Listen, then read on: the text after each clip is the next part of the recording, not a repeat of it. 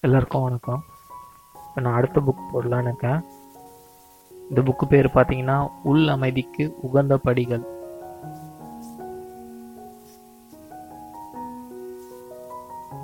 வாங்க இந்த புக்குக்குள்ளே போகலாம். எனது இளமை காலத்தில் நான் கண்ட இரண்டு முக்கிய கண்டுபிடிப்புகளில் ஒன்று பணம் தேடுவது ஒரு இலகுவான காரியம் என்பதாகும். அவ்வாறு தேடிய பணத்தை அர்த்தமற்ற வழிமுறைகளில் செலவழிப்பது அறிவீனமான காரியம் என்பது எனது இரண்டாவது கண்டுபிடிப்பாகும். இவற்றை இங்கு விளக்குவது எனது நோக்கமல்ல. இவை பல ஆண்டுகளுக்கு முந்தைய அனுபவங்கள்.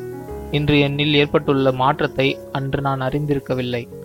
ஆழ்ந்த தேட்டத்தின் பயனாக இன்று அர்த்தமுள்ள ஒரு வாழ்க்கையை நான் மேற்கொண்டிருக்கிறேன்.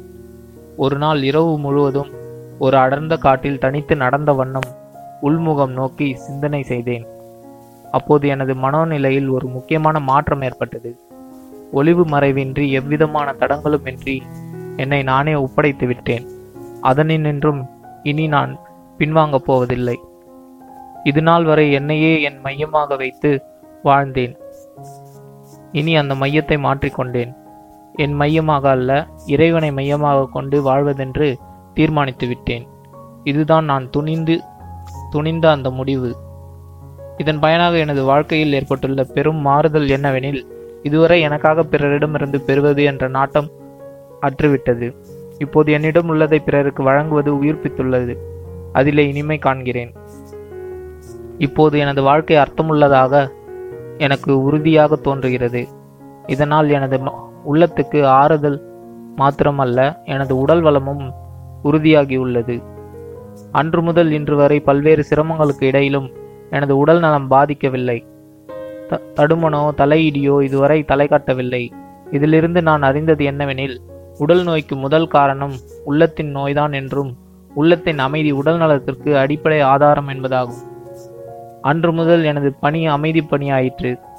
நாடுகளிடையே அமைதி ஜாதி மதங்களிடையே அமைதி இனங்களிடையே அமைதி தனி மனிதர்களிடையே அமைதி இவற்றுக்கெல்லாம் அடிப்படையான அவரவர்க்குள் உள்ளத்தில் அமைதி ஏற்பட என்னால் ஆனதை செய்வது என எனது லட்சியமாயிற்று. எனது இளமை பிராயத்தில் எவ்வளவு பணம் ஈட்ட முடியுமோ அவ்வளவுக்கு ஈட்ட வேண்டும் என்ற அவா எனக்கு இருந்தது பின்னர் எனக்கு ஒரு பணம் மனமாற்றம் ஏற்பட்டது. பிறருக்கு எவ்வளவு கொடுக்க முடியுமோ அவ்வளவு கொடுப்பது என்ற மனமாற்றம். அனுபவத்தில் மற்றுமொன்றையும் கண்டேன். உடல் பொருள் உயிர் அனைத்தையும் உலக நலனுக்காக வழங்க வேண்டும் என்ற ஆர்வம் ஒரு புறம் இருந்தாலும் அதனை நடைமுறை வாழ்க்கையில் செயல்படுத்துவது அத்தனை இலகுவான காரியமல்ல என்பது அனுபவத்தில் தெரிந்தது. இவ்விரண்டுக்கும் இடையே ஒரு இடைவெளி இருப்பதைக் கண்டேன். இதனை அகற்றி எண்ணமும் செயலும் இணைய பதினைந்து ஆண்டு கால தவமும் பயிற்சியும் எனக்கு தேவைப்பட்டது. உள்முகம் நோக்கிய ஆழ்ந்த தேடுதல் மூலம் இந்த இடைவெளியை அகற்றினேன். இக்காலகட்டத்தில் மனோதத்துவவாதிகள் குறிப்பிடும் நான் எனது என்ற அகந்தை மற்றும் மனசாட்சி என்பவற்றை புரிந்து கொள்ள எனக்கு வாய்ப்பு கிட்டியது. என்னுள் இரட்டை சுபாவங்கள் இயங்குவது தெரிந்தது. ஒன்று உடல் நாட்டம் மற்றொன்று ஆன்ம நாட்டம். இரண்டும் ஒன்றுக்கொன்று முரண்பட்ட வெவ்வேறு கண்ணோட்டமுடையவை என்பதும் தெரிய வந்தது. இந்த முரண்பாட்டை அகற்ற நான் பல சோதனைகளுக்கு ஆளாக நேர்ந்தது. தொல்லைகள் பலவற்றை எதிர்நோக்கினேன். உடல் ஆன்மா வேறுபாடு உடல் ஆன்மா வேறுபாடு மலைக்கும் மடுவுக்கும் உள்ள அத்தனை வித்தியாசமும் அகன்றது. எனது சோதனைகளில் இது போன்ற வேறுபாடுகள் ஏராளமாக தோன்றி என்னை திகைப்பூட்டின. இந்த சோதனைகளுக்கு மத்தியில் அற்புதமான ஒரு அனுபவம் எனக்கு கிடைத்தது. மலையின் சிகரத்தை எட்டி பிடித்து விட்டது போன்ற மனநிறைவு உண்டாயிற்று. அன்று முதல் உள்ளத்தில் அமைதி என்றால் என்ன என்பதன் ரகசியத்தை உணர்ந்தேன். ஆத்ம அனாத்ம வேறுபாடு நீங்கும்போது உள்ளத்தில் உண்மையான அமைதி உருவாகிறது. இரண்டற்ற ஒருமை உணர்வு அத்வைத் நிலை. நானும் என்னை சுற்றியுள்ள பிற உயிரினமும் வேறல்ல என்ற பாவனை சிருஷ்டி முழுவதும் ஒன்றர கலக்கும் விஸ்வ குடும்ப உறவு. இதனை உணர்ந்து கொண்ட மாத்திரத்தில் என்னுள் இருந்து என்னை தொல்லைப்படுத்தி கொண்டிருந்த முரண்பாடுகள் அனைத்தும் அகன்று மறைந்தன. இறைவனது சிருஷ்டியில் அவனது விஸ்வரூபத்தில் நான் தனித்து இயங்கும் ஒரு துளி அல்ல என்பதை உணர்ந்த மாத்திரத்தில் எனது தனிமை நீங்கிற்று. பூரணத்துவம் கைவந்தது. அத்தகைய அற்புதமான மலைச்சிகரத்தை எட்டிப்பிடித்த பின்னர் இனி அதனின்றும் அதனின்றும் கீழே இறங்கப் போவதில்லை. அவ்வப்போது அந்நிலையிலிருந்து சிறிது நழுவ நேர்ந்த போதிலும் அந்த சிரமத்தை மீண்டும் எட்டிப்பிடித்து எட்டிப்பிடித்து கொண்டு விடுகிறேன். அதில் தொடர்ந்து அமர்ந்து ஆனந்திக்கும் ஆற்றலை வளர்த்து கொண்டு வருகிறேன். இது போன்ற சற்று தளர்வதும் மீண்டும் அதை பற்றி மீள்வதும் போன்ற அனுபவங்களுக்கு இறுதியில் ஒரு நாள் ஒரு நாள் காலை ஆச்சரியமான சங்கற்பத்துடன் கண்விழித்தேன் அற்புதமான அந்த மலை சிகரத்தினின்றும் ஒருபோதும் நான் தாழ்வான பள்ளத்தின் பள்ளத்தாக்கின் திசை நோக்குவதில்லை என்ற உறுதி பூண்டேன். அன்று முதல் எனது மனப்போராட்டம் நீங்கிற்று. சோதனைகள் முடிவுற்றன. இனம் புரியாத பேரானந்த நிலை கைகூடிற்று. உள்ளத்தில் அமைதி நிரம்பிற்று. இனி பள்ளத்தாக்கை திரும்பி பார்க்கப் போவதில்லை. சிருஷ்டியில் அனைத்தும் மங்களகரமாக தோன்றிற்று. அனைத்திலும் உள்ள நல்ல அம்சங்கள் அம்சங்களை காணும் வல்லமை ஏற்பட்டது. சிருஷ்டி முழுவதுமே நல்லதே. மங்களகரமான இப்பார்வை கிட்டிய பின் மகிழ்ச்சிக்கு குறைவில்லை. ஆனந்தம் நிரந்தரமாயிற்று. பிரபஞ்சம் முழுவதையும் மங்களகரமாக பார்க்கவும் அதன் இயற்கை விதிகளுடன் முரண்படாமல் இசைந்து வாழவும் எனது மனதில் உறுதி ஏற்பட்ட சமயம் ஆயிரத்தி தொள்ளாயிரத்தி ஐம்பத்தி மூணாம் ஆண்டு உலக அமைதிக்கு பாத யாத்திரை மேற்கொள்ள வேண்டும் என்ற தூண்டுதல் என்னுள் உதித்தது. பாத யாத்திரை என்பது பாரம்பரியமான ஒன்று. நம்பிக்கையும் இறையுணர்வும் இதற்கு தேவை. மக்களை நேருக்கு நேர் சந்திக்க பாத யாத்திரை பாத யாத்திரையை விட மேலான வழிமுறை வேறு எதுவும் இல்லை. எனது சட்டையின் முன்பக்கம் அமைதி பயணி என்ற எழுத்துக்கள் பொறிக்கப்பட்டிருந்தன. அதுவே என்னை குறிப்பிட்டு அழைக்கும் பெயராயிற்று. உண்மையில் அது என்னை அல்ல எனது லட்சிய நோக்கை குறிப்பிடும் பெயராகும். சட்டையின் பின்புறம் அமைதிக்காக இருபத்தைந்தாயிரம் மைல் பா பாத யாத்திரை என்ற எழுத்துக்கள் பொறிக்கப்பட்டிருந்தன. மக்களுடன் தொடர்பு ஏற்படுத்திக் கொள்ளவே இந்த ஏற்பாடு. நெடுஞ்சாலை வழியாகவும் நகரங்களின் தெருக்களின் தெருக்களிலும் செல்லும்போது மக்கள் இதை பார்த்து என்னை அணுக இது வாய்ப்பளிக்கிறது. அமைதி பற்றி அவர்களோடு பேசுவதற்கு இது அது வாய்ப்பளிக்கிறது. கையில் சில்லறை காசு ஏதும் வைத்துக்கொள்ளாமல் இருபத்தைந்தாயிரம் மைல் தூரம் பாத யாத்திரை செய்தேன். நான் அணிந்திருந்த உடையும் எனது சட்டைப்பைகளில் கொண்டு சென்றது மா மாத்திரமே எனது உடைமைகள். நான் எந்த நிறுவனத்தையும் சார்ந்திருக்கவில்லை. வழியில் ஒருவர் தங்கிச் செல்ல இடமளிக்கும் வரை நடந்து கொண்டே இருப்பதென உறுதி பூண்டிருந்தேன். எவரேனும் ஒருவர் உணவு அளிக்க முன்வரும் வ- உணவு அளிக்க முன்வரும் வரை பட்டினி இருப்பதென்றும் விரதம் மேற்கொண்டிருந்தேன். அமைதி காணும் வரை எனது பாத யாத்திரை முடிவுறாது. ஆயுள் முழுவதும் அமைதியின் செய்திகளை பரப்பிக்கொண்டே இருப்பதென்று செய்து கொண்டேன். உண்மையாகவே நான் பெற்ற அனுபவம் என்னவெனில் நான் வலிந்து கே கேளாமலே மக்கள் எனது அன்றாட தேவைகளை பூர்த்தி செய்தனர். மக்கள் எத்தனை நல்லவர்கள் என்ற உண்மை எனக்கு உறுதியாயிற்று. எப்போதும் என்னுடன் கூடவே அமைதி பற்றிய செய்திகளை கொண்டு சென்றேன். அமைதிக்கும் இதுதான் வழி. தீமையை ந- தீமையை நன்மையால் வெல்லுங்கள். அசத் அசத்தியத்தை சத்தியத்தால் அகற்றுங்கள். வெறுப்பை அன்பால் விரட்டுங்கள். இதுவே எனது இடைவிடாத அமைதி செய்தி. உலகிற்கு புதியதொரு செய்தி அல்ல. இதை நடைமுறைப்படுத்த வேண்டும் என்பதுதான் எனது வேண்டுகோள். சர்வதேச அரங்கில் மாத்திரமல்ல நமது ஒவ்வொருவரின் சொந்த வாழ்க்கையிலும் இது நடைமுறைப்படுத்த வேண்டும். நம்மை தவிர்த்து உலகம் வேறுபட்டதல்ல. நம்மையே உலகம் பிரதிபலிக்கிறது. ஒவ்வொருவருடைய நெருக்குறை பாதிக்கிறது.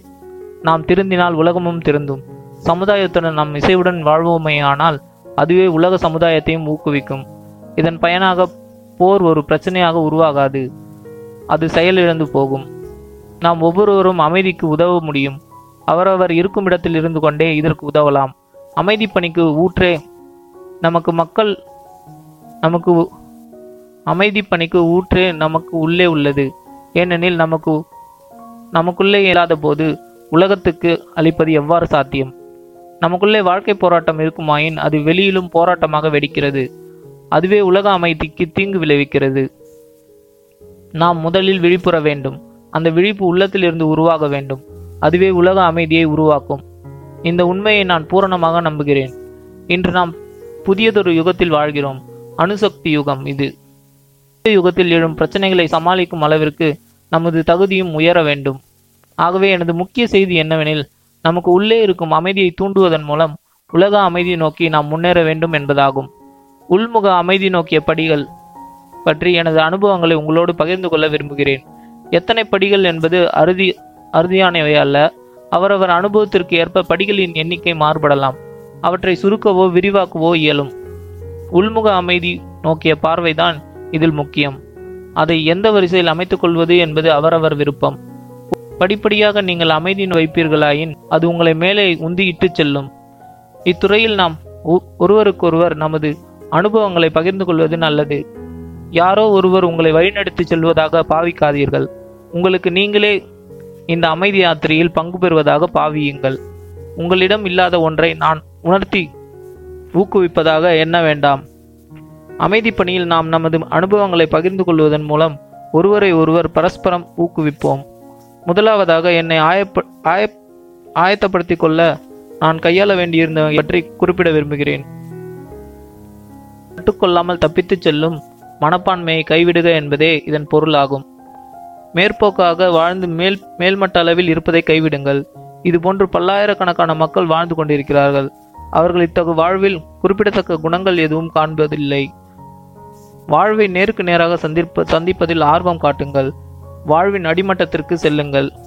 அங்குதான் வாழ்விலும் பல்வேறு தன்மைகளும் உண்மை நிலைகளும் காண கிடைக்கின்றன. இப்பொழுது இங்கு நாம் செய்து கொண்டிருப்பவை செய்து கொண்டிருப்பது இவைகளே. வாழ்வில் நமக்கு முன்வரும் சிக்கல்களை சரியான பார்வையில் காணும் மனப்பாங்கு இதில் உள்ளது. முழு காட்சியும் நீங்கள் காண்கள் இதை உணரும் பொழுது சிக்கல் அனைத்தும் மாறு இடத்தில் வந்த வாய்ப்புகளே என்பதை அறிவீர்கள்.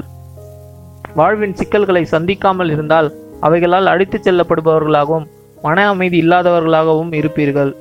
நம்மிடம் இருக்கும் உயர்ந்த ஒளியின் தன்மைக்கு ஏற்ப சிக்கல்களுக்கு தீர்வு காண்பதில் மூலமே உள்முக வளர்ச்சி அடைய முடிகிறது.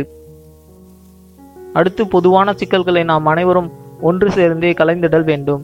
உலக அமைதி உலகளவில் படைக்கலைப்பு போன்ற பொதுப்பணிகளில் ஒருவர் தனக்குரிய பங்கை செலுத்தாமல் ஒதுங்கி இருப்பவர் உள் அமைதி பெறுவதில்லை.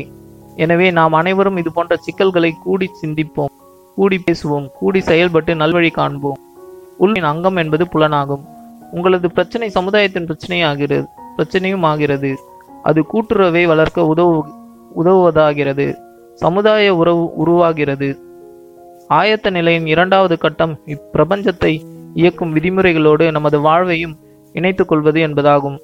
இங்குள்ள உலகங்களும் அதில் வாழும் உயிரினங்களும் மட்டுமின்றி அவைகளை ஆளும் விதிமுறைகளும் ஆண்டவனால் படைக்கப்பட்டவைகளே. இயற்கை உலகிலும் மன இயல் உலகிலும் இயங்கி வரும் இந்த விதிமுறைகள் தனி த- மனிதனது செயல்பாட்டையும் ஆண்டு வருகின்றன. நாம் எந்த அளவிற்கு இந்த விதி அளவிற்கு நமக்கு நாமே சிக்கல்களை உருவாக்கி கொண்டவர்களாகிறோம். நாமே நமக்குரிய மோசமான பகைவர்கள். நமது அறியாமையினால் நாம் இசைந்த வாழ்விலிருந்து விலகி இருந்தால் அதனால் வரும் துன்பம் சிறிதளவே ஆகும். ஆனால் நன்றாக தெரிந்திருந்து விலகி இருந்தால் அதனால் வருவது பெருந்துன்பமாகும். இந்த விதிமுறைகள் நன்றாக அறியப்பட்டவைகளாகவும் முழுவதுமாக நம்பப்படுபவைகளாகவும் இருப்பதை நான் அறிகிறேன். எனவே அவைகள் சிறப்பாக அமைய வேண்டும். எனவே ஒரு இனிய திட்டத்தில் என்னை ஆழ்த்தி கொண்டேன். அதாவது நான் அறிந்தால் அக்காரியத்தை உடனடியாக கைவிட்டேன். கெட்டதை கைவிடுவது எவ்வளவு எளிய செயலாக இருக்கிறது தெரியுமா? எதை செய்ய வேண்டுமோ அதை நான் செய்யாமல் இருப்பதை உணர்ந்தால் அதை நான் உடனடியாக செய்ய தீவிரம் காட்டினேன். சிறிது காலத்திற்கு என் வாழ்வு இவ்வாறு கழிந்தது. இதனால் எதை நான் நம்புகிறேனோ அதன்படி என்னால் வாழ இப்பொழுது முடிகிறது. இல்லாவிட்டால் எனது வாழ்வு முற்றிலும் பொருளற்றதாயிருக்கும். என்னுள்ளே இருக்கும் உன்னத ஒளிக்கு ஏற்ப நான் வாழ்ந்த பொழுது மேலும் பல ஒளிகள் எனக்கு புலப்பட்டதை நான் கண்டறிந்தேன். எனக்கு புலப்பட்ட ஒலிக்கு தக்கபடி வாழ்ந்து வார கலந்துரையாடுவது எனது விருப்பம். உள்முகம் நோக்கிய அமைதிக்கு நம்மை தயார்படுத்திக் கொள்வதற்கு மூன்றாவது படி ஒன்றை சமர்ப்பிக்கிறேன். இது ஒரு தனிச்சிறப்பு வாய்ந்த ஒன்று. ஏனெனில் நம்மில் ஒவ்வொருவருக்கும் இயற்கை தனிச்சிறப்பு ஒன்றை அளித்திருப்பதையும் அதன் அழகையும் நாம் புரிந்து கொள்வது முக்கியமானதாகும். இந்த சிருஷ்டியில் அதன் வாழ்க்கை திட்டத்தில் நம் ஒவ்வொருவருக்கும் சிறப்பாக அளிக்கப்பட்டுள்ள இடமும் பொறுப்பும் உண்டு. உங்களுக்குரிய அந்த சிறப்பான இடம் என்னது என்பதை தெளிவாக காண இயலாதிருந்தால் கவலை வேண்டாம். வழிகாட்டுதலுக்கு திறந்த மனதுடன் தன் கிடைத்த போதெல்லாம் அதை காண திறந்த மனதுடன் காத்திருந்தேன். அப்போது அற்புதமான வெளிச்சம் உள்ளிருந்தே வெளிப்பட்டதை கண்டேன். பிரபஞ்ச பிரபஞ்சமலாவலி பிரபஞ்ச மலாவிய பெருவாழ்வு திட்டத்தில் நம்மில் ஒவ்வொருவருக்கும் பங்குண்டு.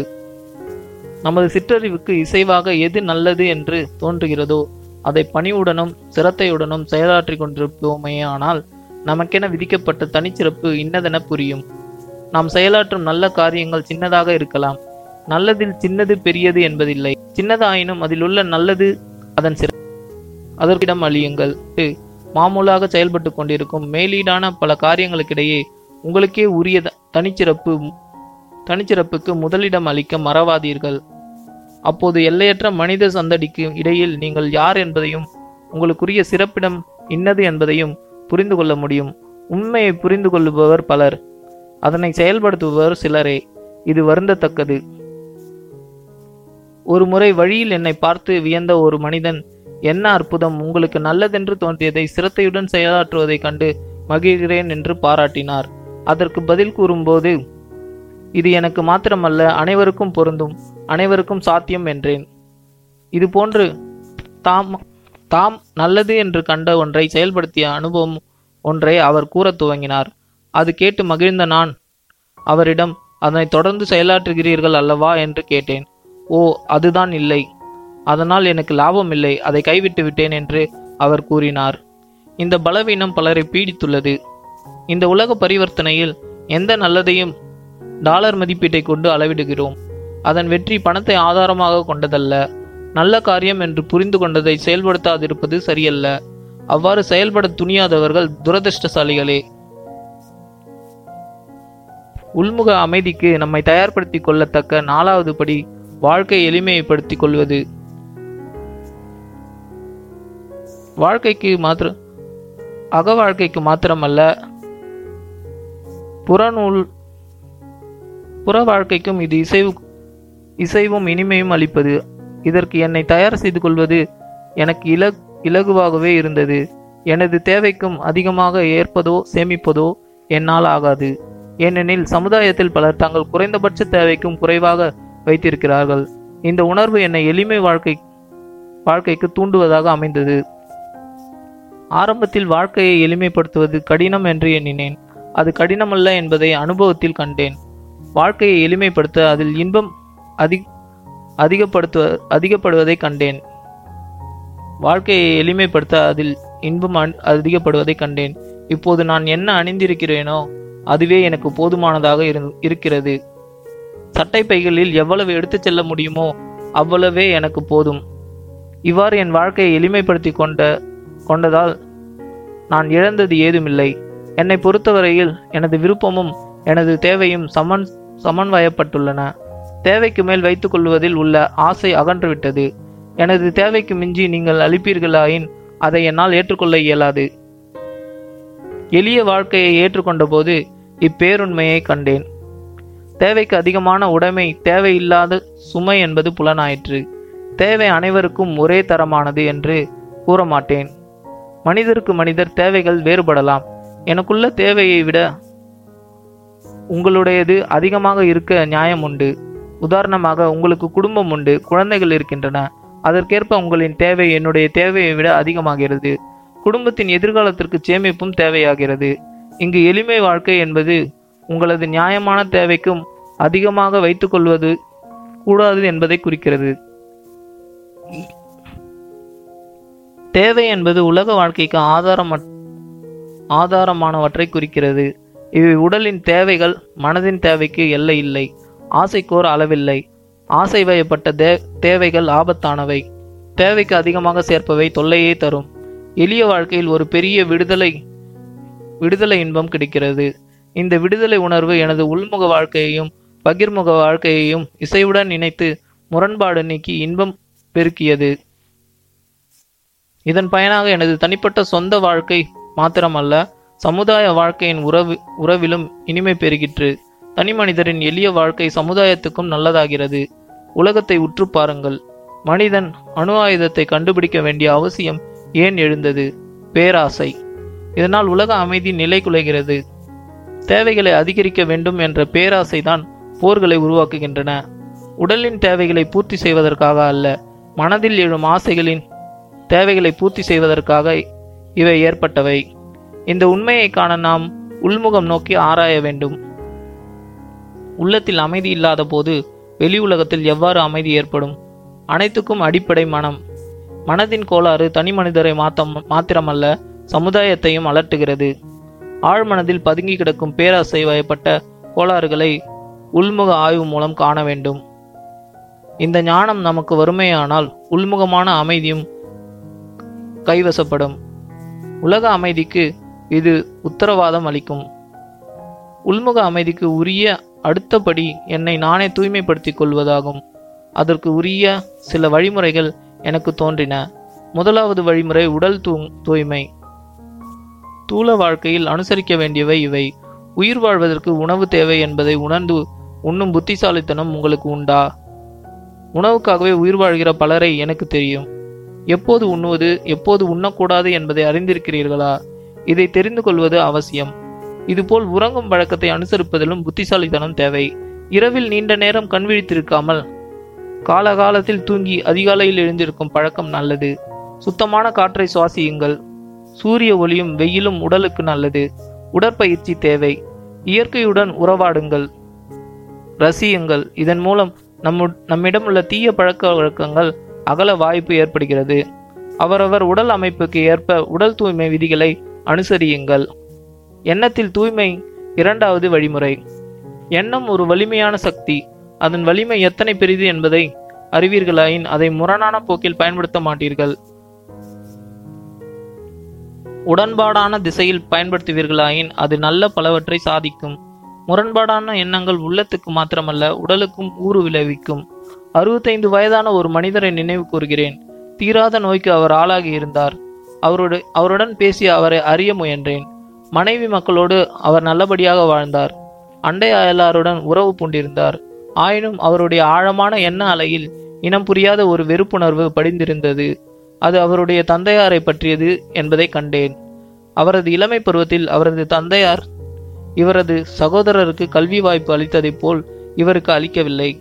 இதனால் அவருக்கு தமது தந்தையார் பேரில் அவரை அறியாமலேயே ஒரு வெறுப்புணர்வு வெறுப்பு வளர்ந்து கொண்டிருந்தது. இதனை அவருக்கு தொட்டு காட்டி அவ்வெறுப்புணர்வை கைவிடுமாறு தூண்டினேன். அவர் அதை உணர்ந்து கைவிட்டார். வெறுப்புணர்வு தளர தளர தளர அவரை பற்றி இருந்த நோயும் படிப்படியாக அகன்றது. மூன்றாவது வழிமுறை ஆசையை தூய்மைப்படுத்துவது. என்னென்ன பொருள்கள் பேரில் உங்களுக்கு ஆசை? புது புது ஆடைகள் வீட்டை அலங்கரிக்கும் பொருள்கள் புதிய புதிய கார்கள் இது போன்ற ஆடம்பர ஆசைகள். இந்த ஆசைகளை பரிசீலனை செய்யுங்கள். உங்கள் வாழ்க்கை திட்டத்தில் அவற்று அவற்றுக்குள்ள பங்கு என்ன? ஆராய்ந்து பாருங்கள்.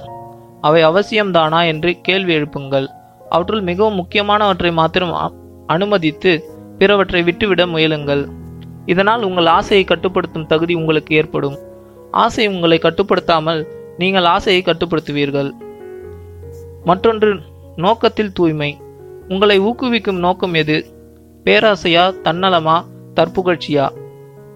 உங்கள் நோக்கம் தவறு என்று கூறி உங்களை நான் தடுக்கப் போவதில்லை. எது நல்லது எது தீயது என்பதை நீங்கள் தான் கணிக்க வேண்டும். நல்லதும் தீயதும் பின்னியது வாழ்க்கை? நல்லதை வளர்த்து தீயதை விளக்குவது நமது கடமை. தீய நோக்கம் என்று தெரிந்தால் அதை கைவிடுங்கள். நல்ல நோக்கம் என்றால் அதை பின்பற்றுங்கள். வியாபாரத்தில் ஈடுபட்டுள்ள ஒருவருடைய நோக்கத்தில் நல்லதும் உண்டு தீயதும் உண்டு. குடும்பத்தை பராமரிக்க வேண்டும் என்ற நோக்கம் நல்லதுதான். அத்துடன் சமுதாய பணி செய்ய வேண்டும் என்ற நல்ல நல்ல நோக்கமும் இருக்கலாம். இந்த நல்ல நோக்கங்களில் சிரத்தை காட்ட முனைந்தால் தீயவை படிப்படியாக தளர்ந்து அகலும். உள்முக அமைதி காண வேண்டும் என்பது ஒரு நல்ல நோக்கம். இதற்கு ஆதரவாக சிறு சிறு பொதுநல சேவைகளில் ஈடுபடுங்கள். கொடுத்து பழகுங்கள். பெறுவதை விட கொடுப்பது நல்லது. ஒரு கட்டிட கலைஞரை சந்தித்தேன். அவர் திறமையானவர். அவர் ஏற்றிருப்பதும் ஒரு சிறந்த தொழில். ஆனால் அதை உயர்ந்த நோக்கத்துடன் ஆற்றவில்லை. பணம் ஒன்றையே நோக்கமாக கொண்டிருந்தார். மற்றவர்களை விட தாம் செல்வந்தராக வேண்டும் என்ற பேராசை அவரது நோக்கமாக இருந்தது. ஆவல் காரணமாக அவர் நோய்வாய்ப்பட்டார். அத்தருணத்தில் நான் அவரை சந்தித்தேன். பொதுப்பணியில் அவர் ஆர்வம் காட்டுமாறு அவரை தூண்டினேன். அதிலுள்ள இன்பத்தை அவருக்கு உணர்த்தினேன். அதில் அவர் நான் நாட்டம் காட்டத் துவங்கினார். இன்பம் கண்டார். அதனால் அவரை பிடித்திருந்த தன்னலம் தணிந்தது. நோய் தீர்ந்தது. பின்னைய நாட்களில் நாங்கள் கடித தொடர்பு கொண்டிருந்தோம். மூன்றாண்டுகளுக்கு பின்னர் அந்த வழியே மீண்டும் நம் நான் பாத யாத்திரை செய்ய நேரிட்டது. அவரை சந்தித்தேன். அந்த கலைஞர் முற்றிலும் புதிய மனிதராக காணப்பட்டார். அவரிடம் அத்தனை மாற்றம். ஆயினும் அவர் தமது கட்டிடத் தொழிலை கைவிடவில்லை. அத்தொழிலை அவர் இப்போது சுயநல நோக்குடன் ஆற்றவில்லை. அதன் மூலம் பிறர் மகிழ்ந்து வாழ்வதை நோக்கமாக கொண்டு ஆற்றினார். இதனால் அவரது தொழில் நலிவுறவில்லை. மாறாக பன்மடங்கு வளர் வளர்ந்துள்ளது என்று அவரது மனைவி என்னிடம் கூறினார். ஏனெனில் அவரது உயர்ந்த நோக்கத்தை கண்ட வாடிக்கையாளர்கள் வெகு தூரத்திலிருந்து கூட அவரை நாடி வந்தார்கள். வாழ்க்கையில் மாறுதல் பெறுவதற்காக தங்கள் தொழிலை மாற்றிக்கொண்ட சிலரை சந்தித்திருக்கிறேன். தொழிலை மாற்றுவதற்கு பதிலாக தங்கள் நோக்கத்தை உயர்த்தி கொண்டவரையும் சந்தித்திருக்கிறேன். தொழிலை மாற்ற வேண்டிய அவசியமில்லை. அண்டை அயலாருக்கு சேவை செய்யும் நோக்கத்தை அதனுடன் இணைத்து கொண்டால் போதும். அதுவே ஒருவரின் வாழ்க்கையில் மகிழ்ச்சியும் மலர்ச்சியும் ஏற்படுத்தும். உள்முக அமைதிக்கு உரிய அடுத்தபடி வவ்வாமை இது ஒரு வகை துறவு துறவி துறவி நிலை. முதலாவது தன்னல துறவு தீய ஆசைகளை கைவிடும் துறவிலிருந்து பயிலத் தொடங்கலாம். துறவு என்பது ஆசையை அடக்குவதல்ல அதை புரிந்து அதனை வழி வழிப்படுத்துவதுதான் உண்மை துறவு. நல்லதை செய்ய வேண்டும் என்பது தீயதை துறப்பதாகிறது. அப்போது அத்துறவு நல்லதொரு செயலாற்ற உயருகிறது. துறவு இங்கு செயலாக மாறுகிறது. இரண்டாவது துறவு சமுதாயத்திலிருந்து நம்மை துண்டித்துக் கொள்ளாமல் சமுதாய நலனுக்கு அர்ப்பணித்துக் கொள்வது. இப்பிரபஞ்சத்தில் என்னை நானே மையப்படுத்தி பாராமல் அதில் நான் உ- நான் ஒரு உயிருள்ள அங்கம் என்று பார்க்கும் பார்வை. மனித சமுதாயத்தில் நானும் ஒரு திசுவாக இயங்குகிறேன். அண்டை அயலாரின் நலனில் எனது நலனும் அடக்கம். இதனால் நான் தோண்டு படாமல் முழுமையாகிறேன். நான் பூரணன் என்ற என்ற பாவனை அப்போது என்னை நான் நேசிப்பதைப் போல் பிறரையும் நேசிக்கும் பாவை பார்வை கிட்டுகிறது. சமுதாயத்தின் மொத்த நலனை மனதிற்கொண்டு செயல்படும் ஆற்றல் இதில் எழுகிறது. சுயநலத்தை மாத்திரம் மனதிற்கொண்டு செயல்படுவது உடம்பில் உள்ள ஒரு திசு பிற திசுக்களுக்கு முரணாக செயல்படுவதாகிறது. அப்போது உங்களால் இசைந்து வாழ இயலாமல் போகிறது. மொத்த நலனை மையமாக கொண்டு செயல்படும் போது நீங்கள் இசைவின் இன்பம் அனுபவிப்பீர்கள். இது கடினமான ஒன்றல்ல மிக எளிமையானது. உங்களை துன்பப்படுத்திக் கொள்ளுமா கொள்வதற்கு அச்சம் காரணம். உங்களை துன்படுத்திக் கொள்வதற்கு அச்சம் காரணம். இஸ்- இசைந்து வாழ கற்றுக்கொண்டால் இன்பம் காண்பீர்கள். மூன்றாவது துறவு துறவு பற்றின்மை. உலக பிரகாரமான தேவைகளுக்கு இடம் உண்டு. ஆனால் அவை அதனதற்குள்ள இடத்தோடு நிற்க வேண்டும். கட்டுப்படுத்தப்பட வேண்டி வேண்டும். அவற்றிற்குரிய தேவை உண்டு. ஆனால் அதனதன் இலக்குடன் அவை அடங்க வேண்டும். அதன் அதன் எல்லையை மீறாமல் தவிர்ப்பது பற்றின்மை ஏற்படுகி எனப்படுகிறது. உங்கள் தேவைக்கு மேல் எஞ்சியவற்றை உடனடியாக பிறருக்கு வழங்கிவிடுங்கள். அவ்வாறு செய்ய தவறுவீர்களாயின் அது உங்களை பற்றி கொள்ளும். தேவையை பூர்த்தி செய்வதோடு நின்றுவிடுங்கள். உடைமையாக்காதீர்கள். உலகதாய வாழ்க்கையில் எச்சரிக்கையாக இருங்கள். தேவையை உடைமையாக்கி கொள்ளும் கொள்வதில் விருப்பம் காட்டுகிற ஒருவரை அந்த உடைமை உடைமையாக்கி கொண்டுவிடும். அது அவருக்கு உடையது. என்ற நிலை மாறி அவர் அதற்கு உடையவராகிறார். உடைமையிலிருந்து விடுதலை பெற பற்றின்மை தேவை. மற்றொரு வகை உடைமை ஒன்றுண்டு. பண்டங்களை உடைமையாக்கிக் கொள்வதை விட சம மனிதரை உடைமையாக்கிக் கொள்வது அதிக பயங்கரமானது. மனைவி கணவரின் உடைமை அல்ல. அதேபோல் கணவன் மனைவியின் உடைமை அல்ல. அது போன்றது அது போன்றதே பெற்றோர் பிள்ளை உறவும். சக மனிதரை உடைமையாக பாவிக்கும் போது அதில் மேலாண்மை மேலாண்மையும் ஆக்கிரமிப்பும் நிகழ்கின்றன. அதன் விளைவாக முரண்பாடுகள் தோன்றுகின்றன. உடைமை உணர்வு நீக்க பெற்றோமே ஆனால் மனித உறவு உறவில் அன்பு உருவாகிறது. பரஸ்பர மரியாதை ஏற்படுகிறது. இனிமையான இசைவும் ஒருமைப்பாடும் வலுப்பெறுகிறது. அவரவருக்குள்ள தனிச்சிறப்பு ஒன்றுக்கொன்று இசைவாக மலர்கிறது. அவரவருக்குள்ள தனிச்சிறப்பு இன்னதென புலனாகும் சூழ்நிலையும் வாய்ப்பும் ஏற்படுகிறது. சமுதாயத்தில் முரண்பாடுகள் அகன்று உடன்பாடு வலிமை பெறுகிறது. உள்முக அமைதிக்கு இறுதியாக வழங்கும் ஏழாவது படி முரண்பாடு உணர்வுகளை கைவிடுவது. முரண்பாட்டு உணர்வுகள் என்றால் என்ன? மனித சமுதாயத்தை பீடித்திருக்கும் சகஜமான ஒரு முரண்பாட்டு உணர்வு கவலை. ஒன்றில் உள்ள ஈடுபாடு காரணமாக ஏற்படும் சிரத்தை கவலையாக கவலையாகாது. கவலை என்பது மனதில் அர்த்தமற்ற கற்பனை. கவலை காரணமாக நிகழ்கால இன்பத்தை இழக்கிறீர்கள். காரணம் உங்கள் மனம் கடந்த கால நிகழ்ச்சி குறித்து அலட்டிக் கொள்வதால் உருவாகும் கவலை. இறந்த காலம் சென்றொழிந்த ஒன்று அது குறித்து கவலைப்படுவதால் எவருக்கும் எவ்வித பயனும் ஏற்பட போவதில்லை. எதிர்காலத்தை பற்றிய அச்சமும் அகற்றலும் அது போன்றதே. அலட்டலும் அது போன்றதே. எதிர்காலம் என்பது உண்மையில் இல்லாத ஒரு மாயை. இறந்த காலம் செத்துப்போன ஒன்று. எதிர்காலம் இல்லாத ஒன்று. அவற்றை குறித்து கவலைப்படுவது வீண் விரயமாகும்.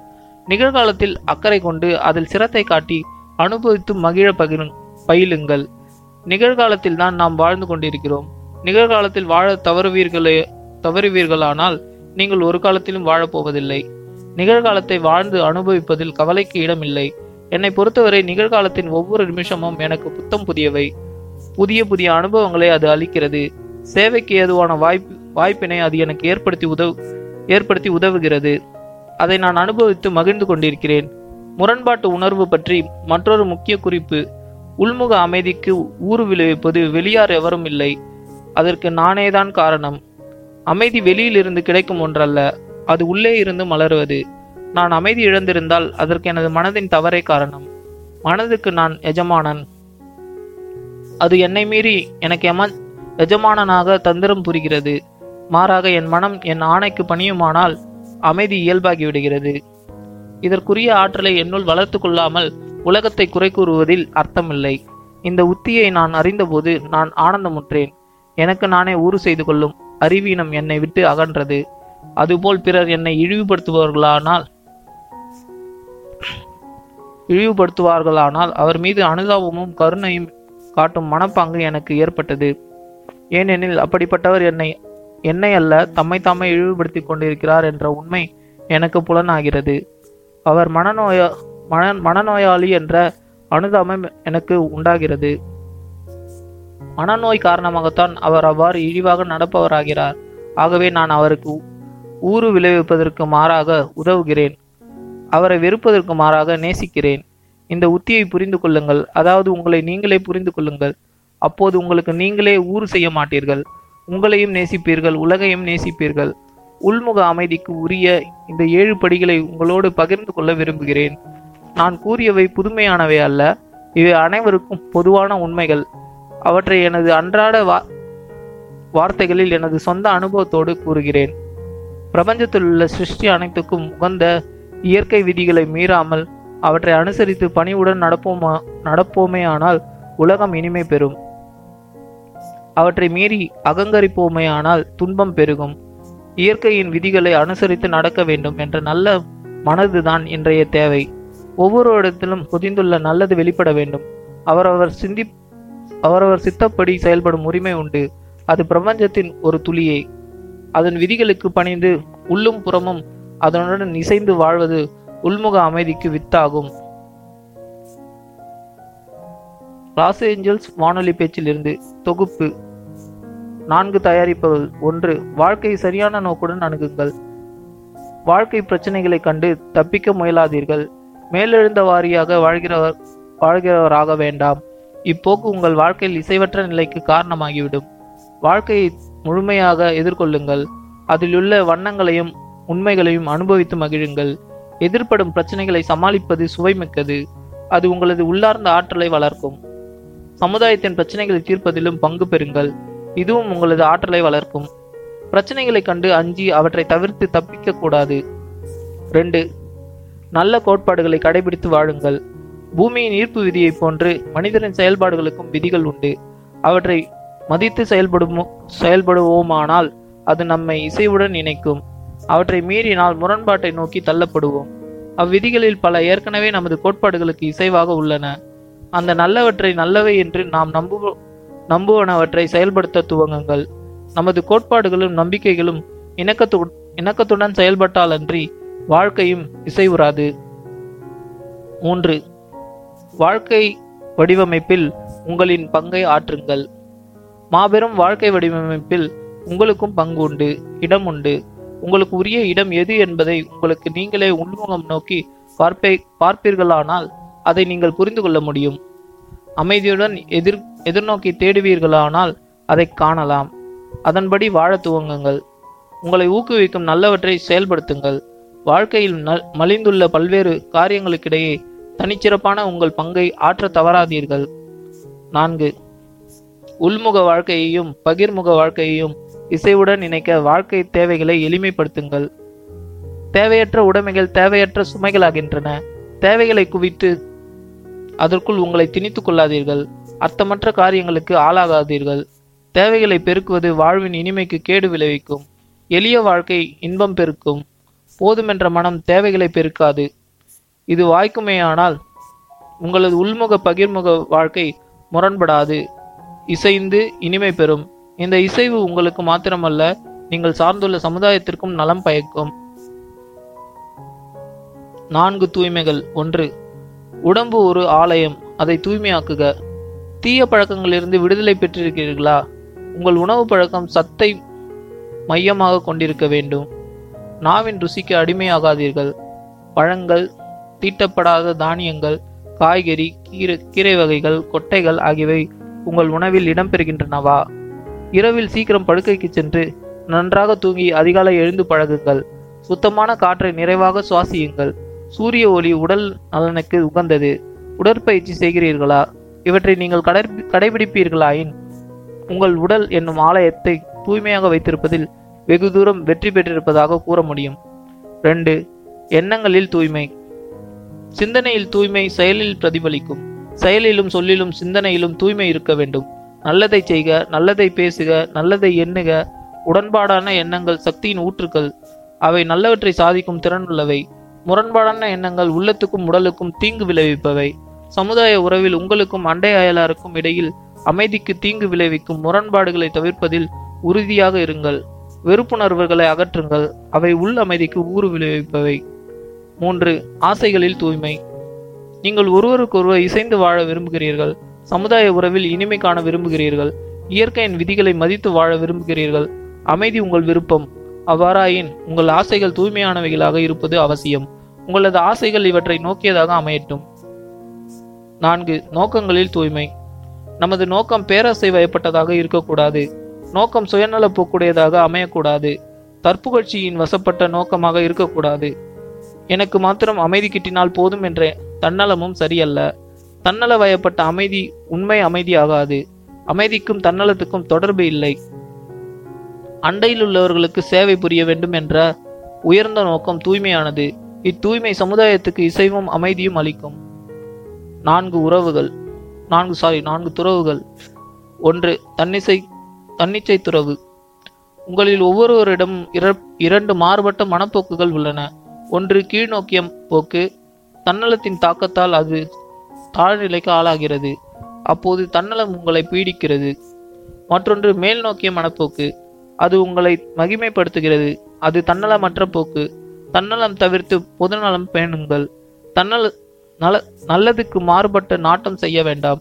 நல்லது செய்ய வேண்டும் என்ற எண்ணம் உங்களை மேல் நோக்கி உயர்த்தும். ரெண்டு தனிமைப்படுத்தும் உணர்வு துறவு. நாம் அனைவருக்கும் சிருஷ்டின் நாம் அனைவரும் சிருஷ்டின் அங்கம். நாம் தனித்திருக்கவில்லை. சமுதாயம் என்ற உடம் உடம்பில் நாம் ஒவ்வொருவரும் ஒரு திசு. அண்டை அயலாரிடமிருந்து நீங்கள் மாத்திரம் தனி தனித்திருந்து இனிமை பெற இயலாது. இசைவான உறவில்தான் இனிமை உள்ளது. நீங்கள் வீட்டை விட்டு காட்டுக்கு சென்றாலும் இதுவே உண்மை. அங்கும் நீங்கள் இயற்கையுடன் ஒன்றி வாழ்ந்தாக வேண்டும். உங்களை சுற்றியுள்ள அனைத்தின் நலனில் உங்கள் நலனும் அடங்கியுள்ளது என்ற உண்மையை காணும்போதுதான் காணும்போதுதான் உண்மையான அமைதி சாத்தியம். மூன்று. பற்றுகளிலிருந்து துறவு. பற்றுகளை விட்டாலன்றி உண்மையான விடுதலை இன்பம் கிடைக்காது. உயிர் வாழ்க்கைக்கு உலக பிரகாரமான பொருள் தேவை. அவற்றை நாள்தோறும் அனுபவித்துக் கொண்டுதான் இருக்கிறோம். ஆனால் அத்தேவைகள் நமது உடைமைகளாக திரளக்கூடாது. உடைமை உணர்வு அகன்றாலன்றி சமுதாய உறவை வளர்க்க இயலாது. தேவை வேறு உடைமை வேறு. உடைமை உணர்வு பிறர் பே பிறர் பேரில் ஆக்கிரமிக்க தூண்டும். நாம் வாழவும் பிறரை வாழ விடவும் உடைமையில் பற்று நீங்க வேண்டும். நாலு முரண்பாட்டுணர்வென்றியும் முரண்பாட்டுணர்வென்றும் விடுதலை. மனதில் எழும் முரண்பாட்டுணர்வுகளிலிருந்து விடுதலை பெறுவீர்கள். கவலை ஒரு முரண்பாடான உணர்வு. கைவசமுள்ள நிகழ்காலத்தை அனுபவித்து மகிழ்வதற்கு கவலை ஒரு குறுக்கீடு. நிகழ்காலம் ஒன்று க ஒன்றே கண்கூடு. இறந்த காலம் இறந்தொழிந்தது. நம் கையிலிருந்து நழுவிய ஒன்று. எதிர்காலம் ஒரு கற்பனை. உண்மையில் இல்லாத ஒன்று மாயை. அவற்றை குறி குறித்து கவலைப்பட்டு கைவசமுள்ள நிகழ்காலத்தை மாசுபடுத்த வேண்டாம். உங்களை இழிவுபடுத்துகிறவர்களை நீங்கள் வெறுக்க வேண்டாம். இழிவுபடுத்துகிற மனப்பாங்குள்ளவர்கள் உண்மையில் மனநோய்க்கு ஆட்பட்டவர்கள். இதை உணர்வீர்களானால் அவர்கள் பேரில் உங்களுக்கு வெறுப்போ கோபமோ வராது. அதற்கு மாறாக அவர்களிடம் அன்பும் இரக்கமும் ஏற்படும். உள்ளூர உங்களுக்கு தீங்கு விளைவிப்பவர் வேறு யாரும் அல்ல அது நீங்களே. உங்களுடைய தவறுகளே உங்களுக்கு ஊறு விளைவிக்கின்றன. தவறான செயலும் தவறாக செயலற்றிருப்பதும் உங்களுக்கு தீங்கு செய்பவை.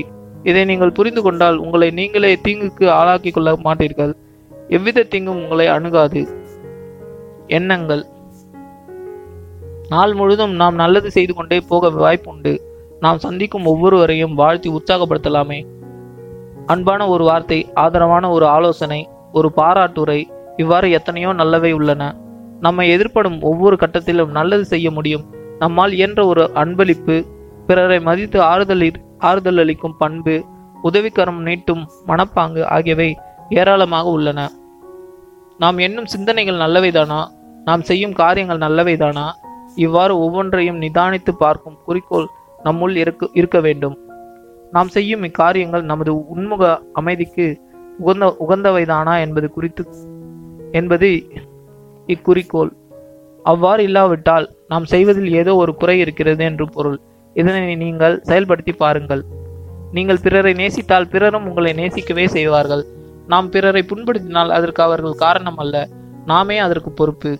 நமது செயல் சரிதானா சரியானதாக இருந்தால் அது பிறரை புண்படுத்துவதாக அமையாது. ஒருவேளை அது அவர்களுக்கு ஒப்புதல் இல்லாது இல்லாதிருக்கலாம். எனினும் அது புண்படுத்தாது. பேச்சு எழுவதற்கு முன்னரே அதிலுள் அதிலுள்ள சூடு தணிந்து போகும்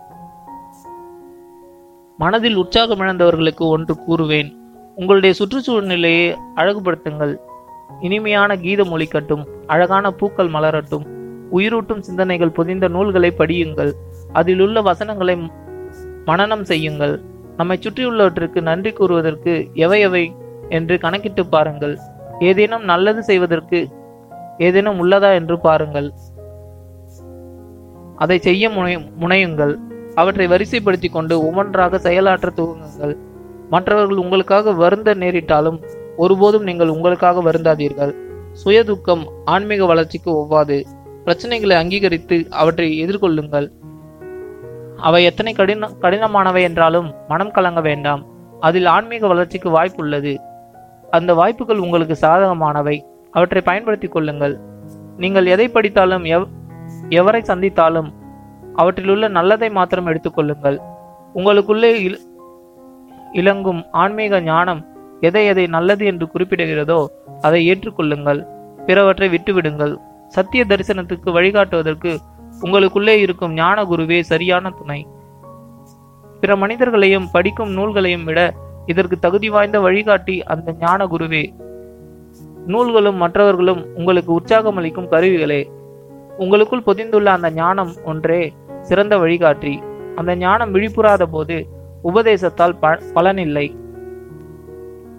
நம்மில் பரிபூரண விடுதலை பெற்றவர் எவரும் இல்லை. ஏதேனும் ஒரு பொருள் ஒரு இடம் ஒரு மனிதர் ஒன்றை பற்றி கொண்டுதான் இருக்கிறோம். உங்களுக்கு பயனுள்ள வரை அந்த பொருளை வைத்திருங்கள்.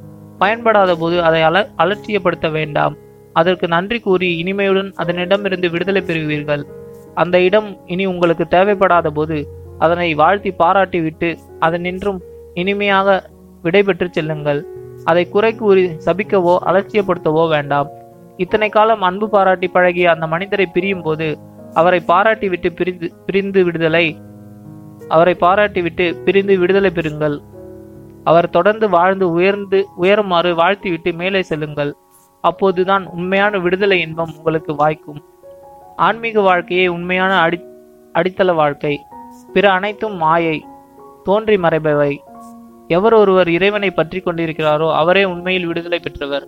பற்றற்ற பற்றற்றான் பற்றினை பற்றுக பற்றுக விடதற்கு. இந்த உன்னத ஒளியை பற்றி வாழ்பவர் உலக சிருஷ்டியுடன் ஒன்றி இசைந்து இன்பம் காணும் வல்லமை பெறுகிறார். இந்த ஒளியிலிருந்து வெளிச்சமும் உற்சாகமும் பெறுகிறார். நல்லதை செயலாற்றும் தகுதி பெறுகிறார். நாம் செய்யும் நல்லதை பிறர் பார்த்து பாராட்டி புகழ வேண்டும் என்று எதிர்பார்க்க வேண்டியதில்லை. நாம் மாற்றும் காரியத்தின் பயன் நம் விருப்பத்திற்கு உட்பட்டதல்ல. அது தேடி பெறுவதும் அல்ல.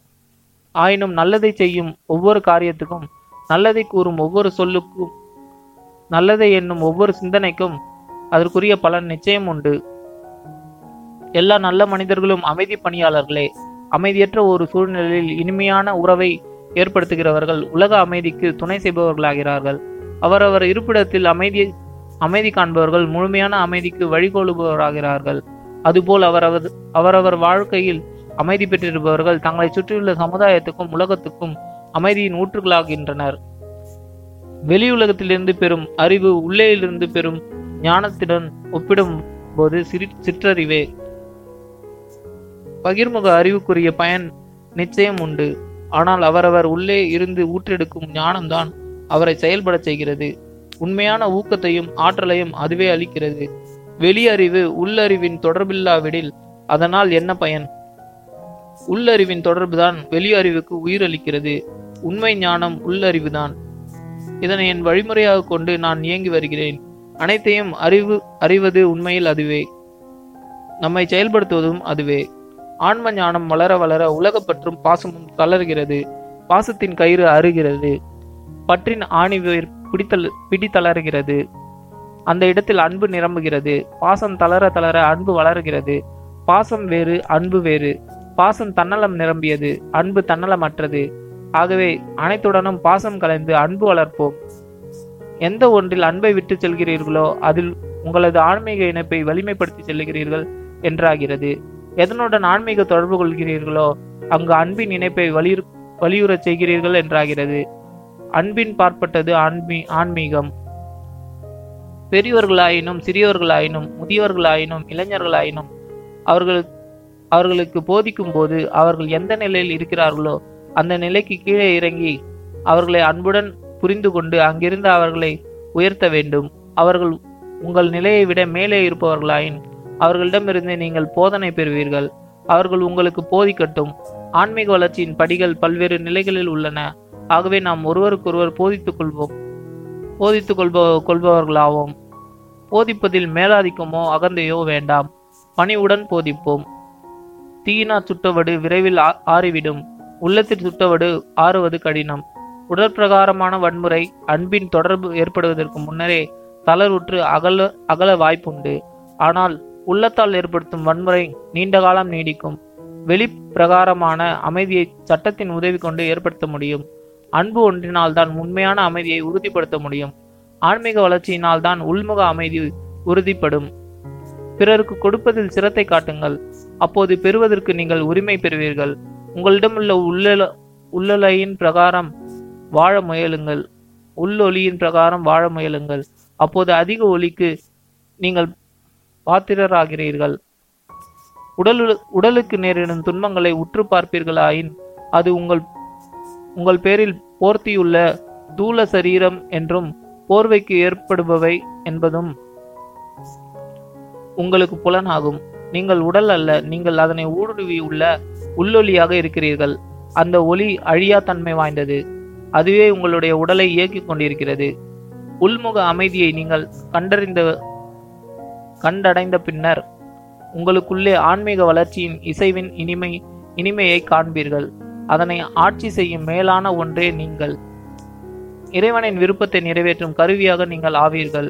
பின்னர் எந்த சக்தியும் உங்களை அலட்ட முடியாது. நீங்கள் சுயம்புவாக தலை நிமிர்ந்து நிற்பீர்கள். இறைவனின் விருப்பத்தை நிறைவேற்ற துணிந்த துணிந்தவர்களை மிரட்டக்கூடியவர் எவரும் உலகில் இல்லை. இறைவனின் விருப்பம் என்பது அன்பும் நம்பிக்கையும் ஆகும். வெறுப்பும் அச்சமும் இறைவனின் விருப்பத்துக்கு புறம்பானவைகள். அத்தகையோர் துன்பத்திற்கு இரையாவார்கள். உங்களுக்கு நேரிடும் ஒவ்வொரு துன்பத்துக்கும் துயரத்துக்கும் ஒரு நோக்கம் உண்டு.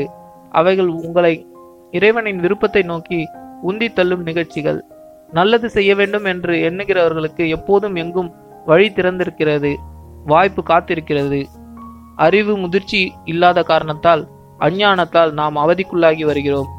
ஞானம் வந்தால் அனைத்து பிரச்சனைகளுக்கும் நாமே அகலும் அனைத்து பிரச்சனைகளும் தானுமே அகலும். போர் முரசு தனியும் போர் நிகழ்வதற்கு சாத்தியமில்லை. அன்பின் ஆட்சியில் நான் நம்பிக்கை வைத்திருக்கிறேன். இப்பிரபஞ்சம் முழுவதும் முழுவதுமே அதன் பலத்தில் தான் இயங்கிக் கொண்டிருக்கிறது. அதை தவிர நான் நம்பிக்கை வைப்பதற்கு வேறு எது? அன்பின் ஆட்சியே இறைவனின் ஆட்சி. ஒளி அனைத்துக்கும் ஊற்றான அப்பேரொளியிலிருந்து நான் ஒளி பெறுகிறேன். அதன் நிழலிலிருந்து அல்ல அந்த ஒளியிடமிருந்தே நேரடியாக பெறுகிறேன். அதன் பயனாக எனது கைவிளக்கு நாளுக்கு நாள் அதிக ஒளியை பெற்றுக்கொண்டிருக்கிறது. அப்பேரொளியிலிருந்து நேரடியாக பெறும் நம்மை எதுவும் ஏமாற்றாது. அது தவறு செய்யாது.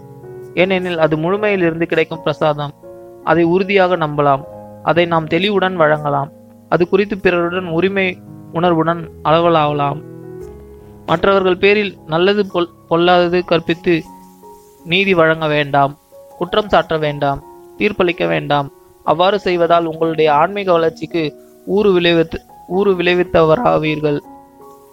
ஒருவர் தம்மை தாமே உணர்ந்து திருந்தவும் தமக்கு தீர்ப்பளித்துக் கொள்ளவும் துணை செய்து ஊக்குவிப்ப ஊக்குவிப்பீர்களாயின் அது உங்களது சாதனை என்று மதிப்பிடலாம். அவரவரே அவரவருக்கு நீதிபதி அதை புகட்டுவதே உயர்ந்த போதனை. எந்த நல்ல நல்ல செயலும் பயனற்றது என்று கருத வேண்டாம். அதற்குரிய பயன் உறுதியாக உண்டு. அந்த பயன் உடனடியாக உங்கள் கண்முன் கிடைக்க வேண்டும் என்பதில்லை. அதற்குரிய காலம் வரும்போது அது வெளிப்படும் என்பது நிச்சயம். நல்லது செய்வதும் அமைதிக்கு சேவை செய்வதும் உங்கள் கடமை. அமைதியை நோக்கி மக்களை தூண்டுவது உங்கள் கடமை. அதற்குரிய பலன் இறைவன் கையில் உள்ளது. உலகத்தை மாற்றப் போவதாக உரிமை கொண்டாடி அகங்கரிக்க வேண்டாம். முதலில் உங்களை நீங்களே மாற்றிக்கொள்ளுங்கள் உங்கள் உங்களை அகற் அதற்கு உதாரணமாக்கிக் கொள்ளுங்கள். அதுவே பிறரை ஊக்குவிக்கும். அவர்கள் தங்களை தாங்களே மாற்றிக்கொள்வார்கள் நீங்கள் அதற்கு உதாரணமாக வாழாத போது உபதேசத்தால் ஆவது ஒன்றும் இல்லை. பிரச்சனைக்குரிய ஒரு சூழ்நிலையில் அதனுடைய தீர்வு சம்பந்தப்பட்ட அனைவருக்கும் நியாயம் வழங்குமா? நியாயம் வழங்குமா என்று பார்த்து செயல்படுங்கள். அதனால் உங்களுக்கு என்ன லாபம் என்று தன்னலத்தை முன்வைத்து பாராதீர்கள். சம்பந்தப்பட்ட அனைவரின் நலனை முன்வைத்து தீர்வு காண்பதுதான் நிரந்தரமான தீர்வாக அமையும். உங்களது நோக்கம் நல்ல பலனை தர வேண்டுமானால் அது புனிதமானதாக இருக்க வேண்டும். கடித தொடர்பில் இருந்து திரட் திரட்டப்பெற்றவை. கேள்வி உங்கள் வாழ்க்கைக்காக ஏதேனும் வேலை செய்கிறீர்களா? பதில் ஆம் நான் எனது வாழ்க்கைக்காக வேலை செய்து கொண்டிருக்கிறேன். ஆனால் அது ஒரு புதுமையான வேலை. எனது எண்ணம் செயல் சொல் மூலம் மக்களுக்கு சேவை செய்கிறேன். மனித சமுதாயத்துடன் சதா காலமும் தொடர்பு கொண்டு வருகிறேன். அதற்காக அதற்காக மக்கள் விருப்பத்துடன் என்ன தருகிறார்களோ அதை பெற்றுக்கொள்கிறேன். ஆனால் நான் அதை கேட்டு வாங்குவதில்லை. எனக்கு அளிப்பதனால் அவர்கள் அவர்கள் ஆசீர்வதிக்கப்படுகிறார்கள். நான் அவர்களுக்கு அளிப்பதால் நானும் ஆசீர்வதிக்கப்படுகிறேன். கேள்வி. நீங்கள் ஏன் பணம் பெற்றுக்கொள்வதில்லை? பதில். நான் ஏனெனில் நான் அளிப்பது ஆன்மீக சேவை கூலி பெறுவதற்கல்ல அது விற்பனைக்குரியதல்ல. அவ்வாறு விற்பவர்கள் தங்களை தாழ்த்தி கொள்ளுபவர்களாய் கொள்ளுபவராகிறார்கள். நான் கேளாமல் சிலர் தபால் மூலம் பணம் அனுப்புவதுண்டு அதை நான் என் சொந்த செலவுகளுக்கு ஈடுபடுத்துவதில்லை. அச்சிடுவதற்கும் தபால் செலவுக்கும் பயன்படுத்துகிறேன்.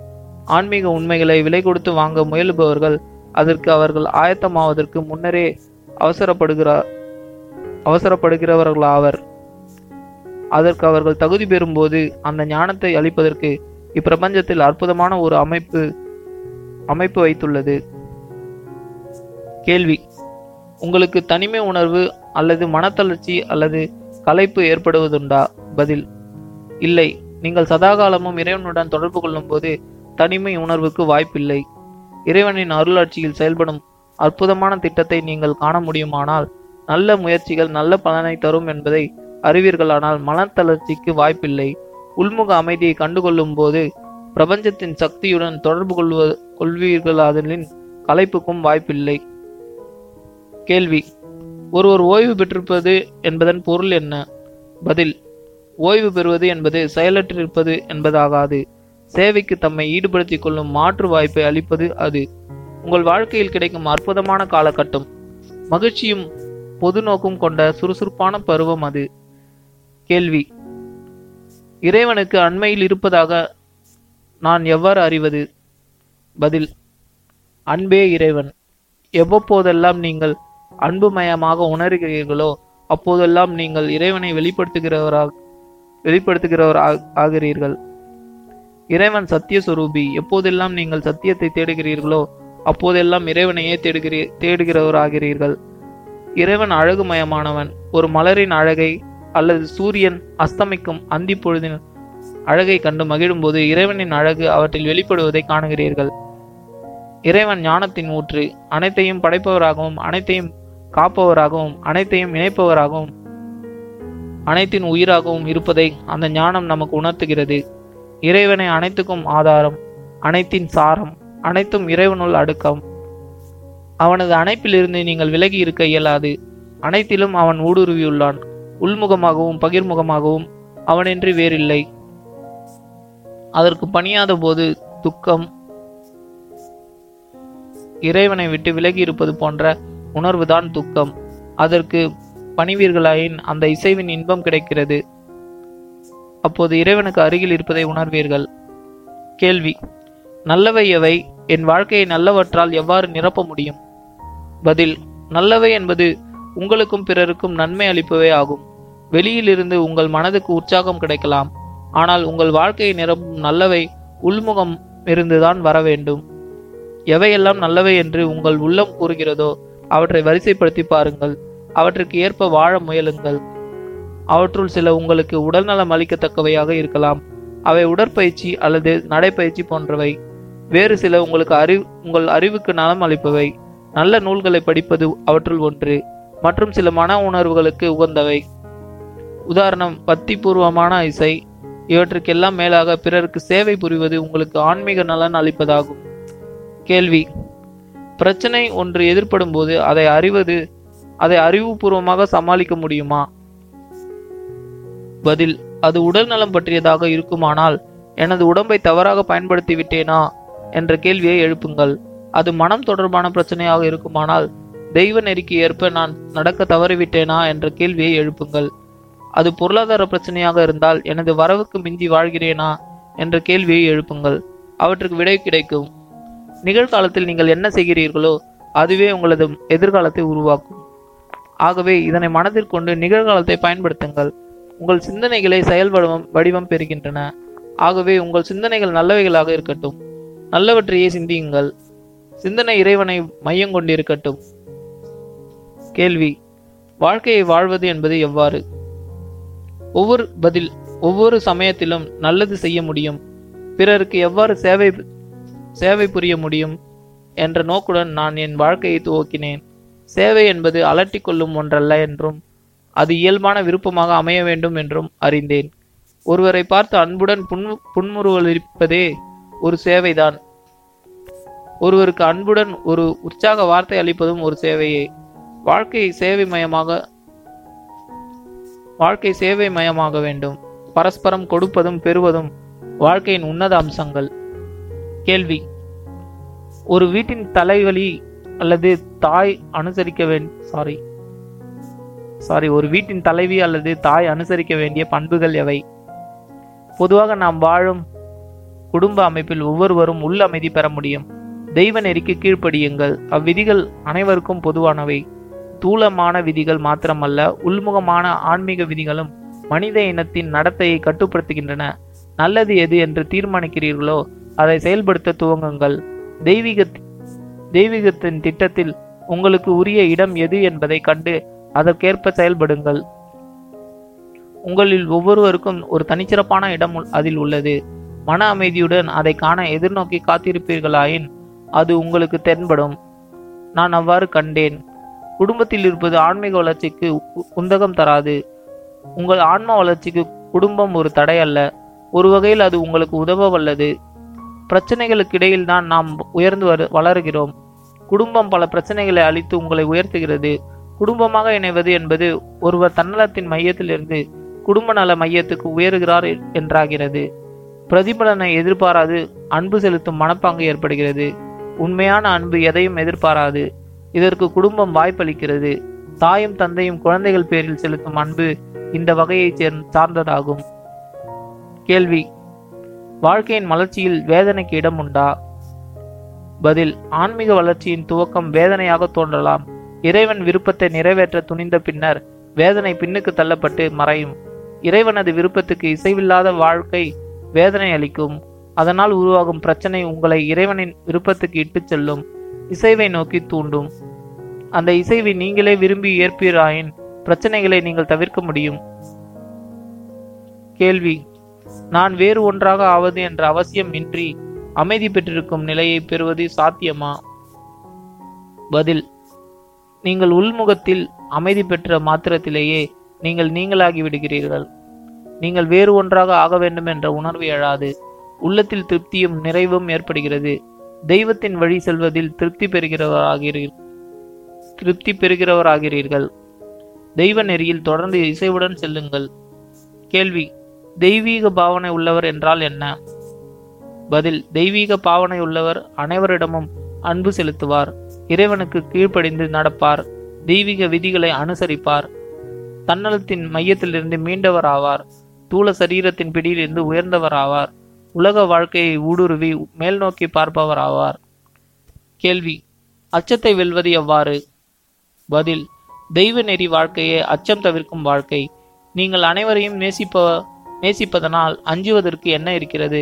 தெய்வ நெறியில் செல்வது இறைவனின் சன்னிதானத்தை சதா காலமும் தரிசிப்பதாகிறது. அங்கு அச்சம் நுழைய முடியாது. அச்சம் உடம்பின் குணம். உடம்புக்கு நீங்கள் எஜமானர். அதை சட்டையாக அணிந்திருப்பவர் என்ற உண்மை அறியும் போது அச்சம் உங்களை அணுகாது. அழிவது உடம்பை தவிர நீங்கள் அல்ல. உடம்பை இயக்குபவர் நீங்கள். நீங்கள் அழியாத ஆன்மா. அவ்வாறாயின் நீங்கள் அஞ்சுவது எவ்வாறு? அமைதி யாத்திரையின் முன்னேற்றம். எனது செய்தி கடிதங்களிலிருந்து திரட்டிய நான்கு கடிதங்கள். எனக்கு வந்த கடிதங்களுக்கு பதில் எழுதி கொண்டிருந்த போது ஒரு பெண் என்னிடம் அமைதிக்காக மக்கள் எவ்வாறு உதவ முடியும்? என்று கேட்டாள். அதற்கு பதிலாக இதோ இக்கடிதங்கள் என்ன கூறுகின்றன என்பதை பார்ப்போம் என்றேன். முதல் கடிதம் கூறியதாவது நான் ஒரு விவசாயி வீட்டு பெண். உங்களது பேச்சை கேட்ட பின்னர் அமைதிக்காக நானும் ஏதாவது செய்ய வேண்டும் என்று உணர்ந்தேன். எனக்கு நான்கு குழந்தைகள். ஆகவே நாள்தோறும் அமைதி கூறி நான்கு கடிதங்கள் எழுதுவது என்று தீர்மானித்தேன். எவரேனும் நால்வருக்கு எழுதலாம். நமது அரசாங்கத்தில் உள்ளவர்களுக்கோ உலக நாடுகள் சபையில் உள்ளவர்களுக்கோ எழுதலாம். அமைதியை ஆதரிக்குமாறு அவர்களுக்கு வேண்டுகோள் விடுக்கும் கடிதமாக எழுத வேண்டும் என்று தீர்மானித்து எழுதி கொண்டிருக்கிறேன். மற்றொரு கடிதம் கூறியதாவது உலக அமைதி என்பது எனது சக்திக்கு மிஞ்சிய காரியம் என்று எண்ணிக்கொண்டிருந்தேன் தங்கள் பேச்சை கேட்ட பின்னர் என்னாலும் அதற்கு உதவ முடியும் என்று தெரிந்தேன். எங்கள் நகரத்தில் உள்ள மனித உறவு கழகத்தில் சேர்ந்து அருகில் உள்ளவர்களிடையே அமைதி வளர்க்கும் பணியில் பங்கு பெற்று வருகிறேன். மூன்றாவது கடிதம் கூறுவதாவது தங்கள் பேச்சை கேட்டதும் எனக்கும் எனது மைத்துனிக்கும் இடந்து இடையே இருந்து வந்த மனப்பிணக்கை தீர்த்து கொண்டு அமைதி வளர்ப்பது என்று தீர்மானித்தேன். நான்காவது கடிதம் தங்களோடு சந்தித்து பேசிய நாள் முதல் நான் புகைப்பிடிப்பதை நிறுத்திவிட்டேன். இக்கடிதங்கள் அந்த பெண் எழுப்பிய கேள்விக்கு பதில் கூறுகின்றன. அண்டையில் உள்ள தனிமனிதரிடையே உள்ள கோபதாபங்களை தீர்த்து வைப்பது கோஷ்டிகளிடையே ஏற்படும் பகையை அகற்றுவது உங்களுக்குள்ளேயே உள்ள அமைதி காண்பது போன்றவை உலக அமைதிக்கு உதவுவதாக அமைகின்றன. ஊரின் அமைதி உலகின் அமைதியாக விரிவாக்கம் பெறுகிறது. அமைதிக்கு பங்கம் விளைவிக்கும் நிலை சின்னதாயினும் அதனை தவிர்க்க நீங்கள் செய்யும் பணி உலக அமைதிக்கு உதவுவதாகிறது.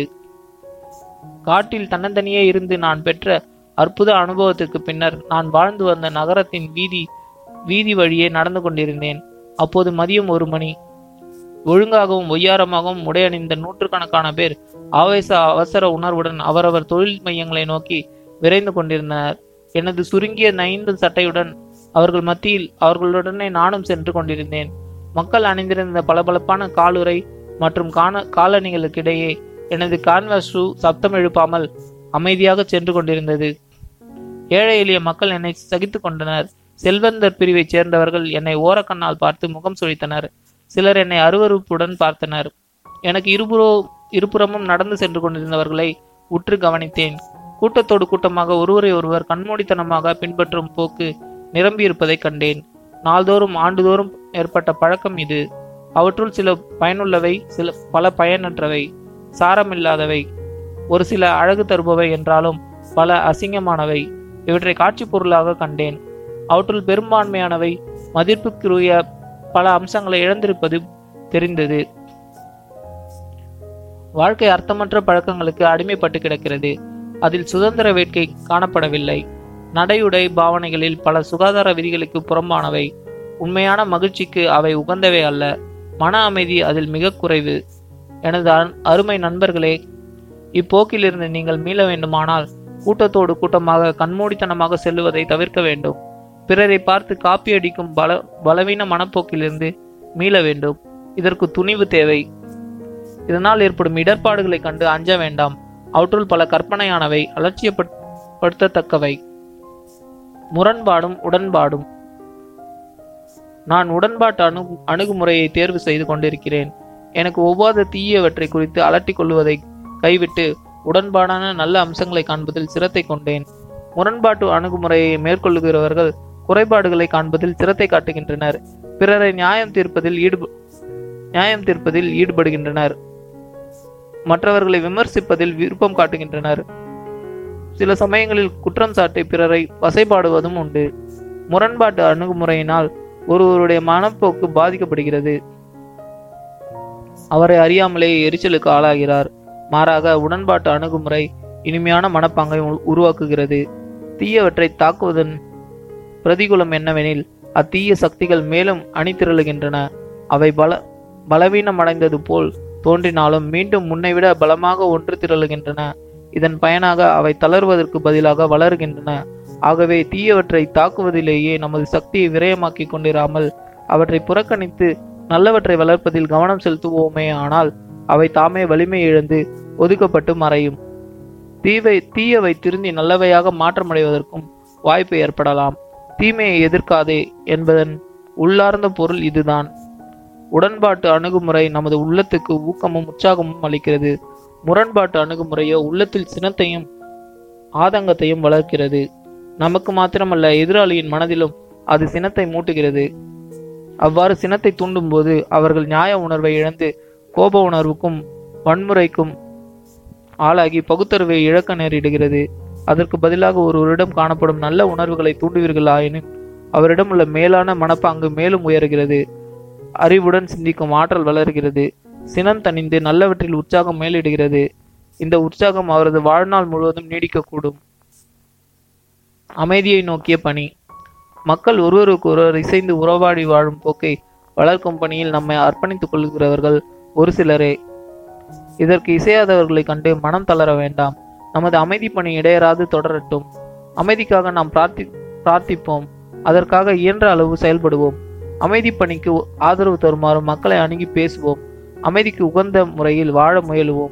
அதற்காக அண்டைய அயலாரை ஊக்குவிப்போம். அதை குறித்து சிந்திப்போம்.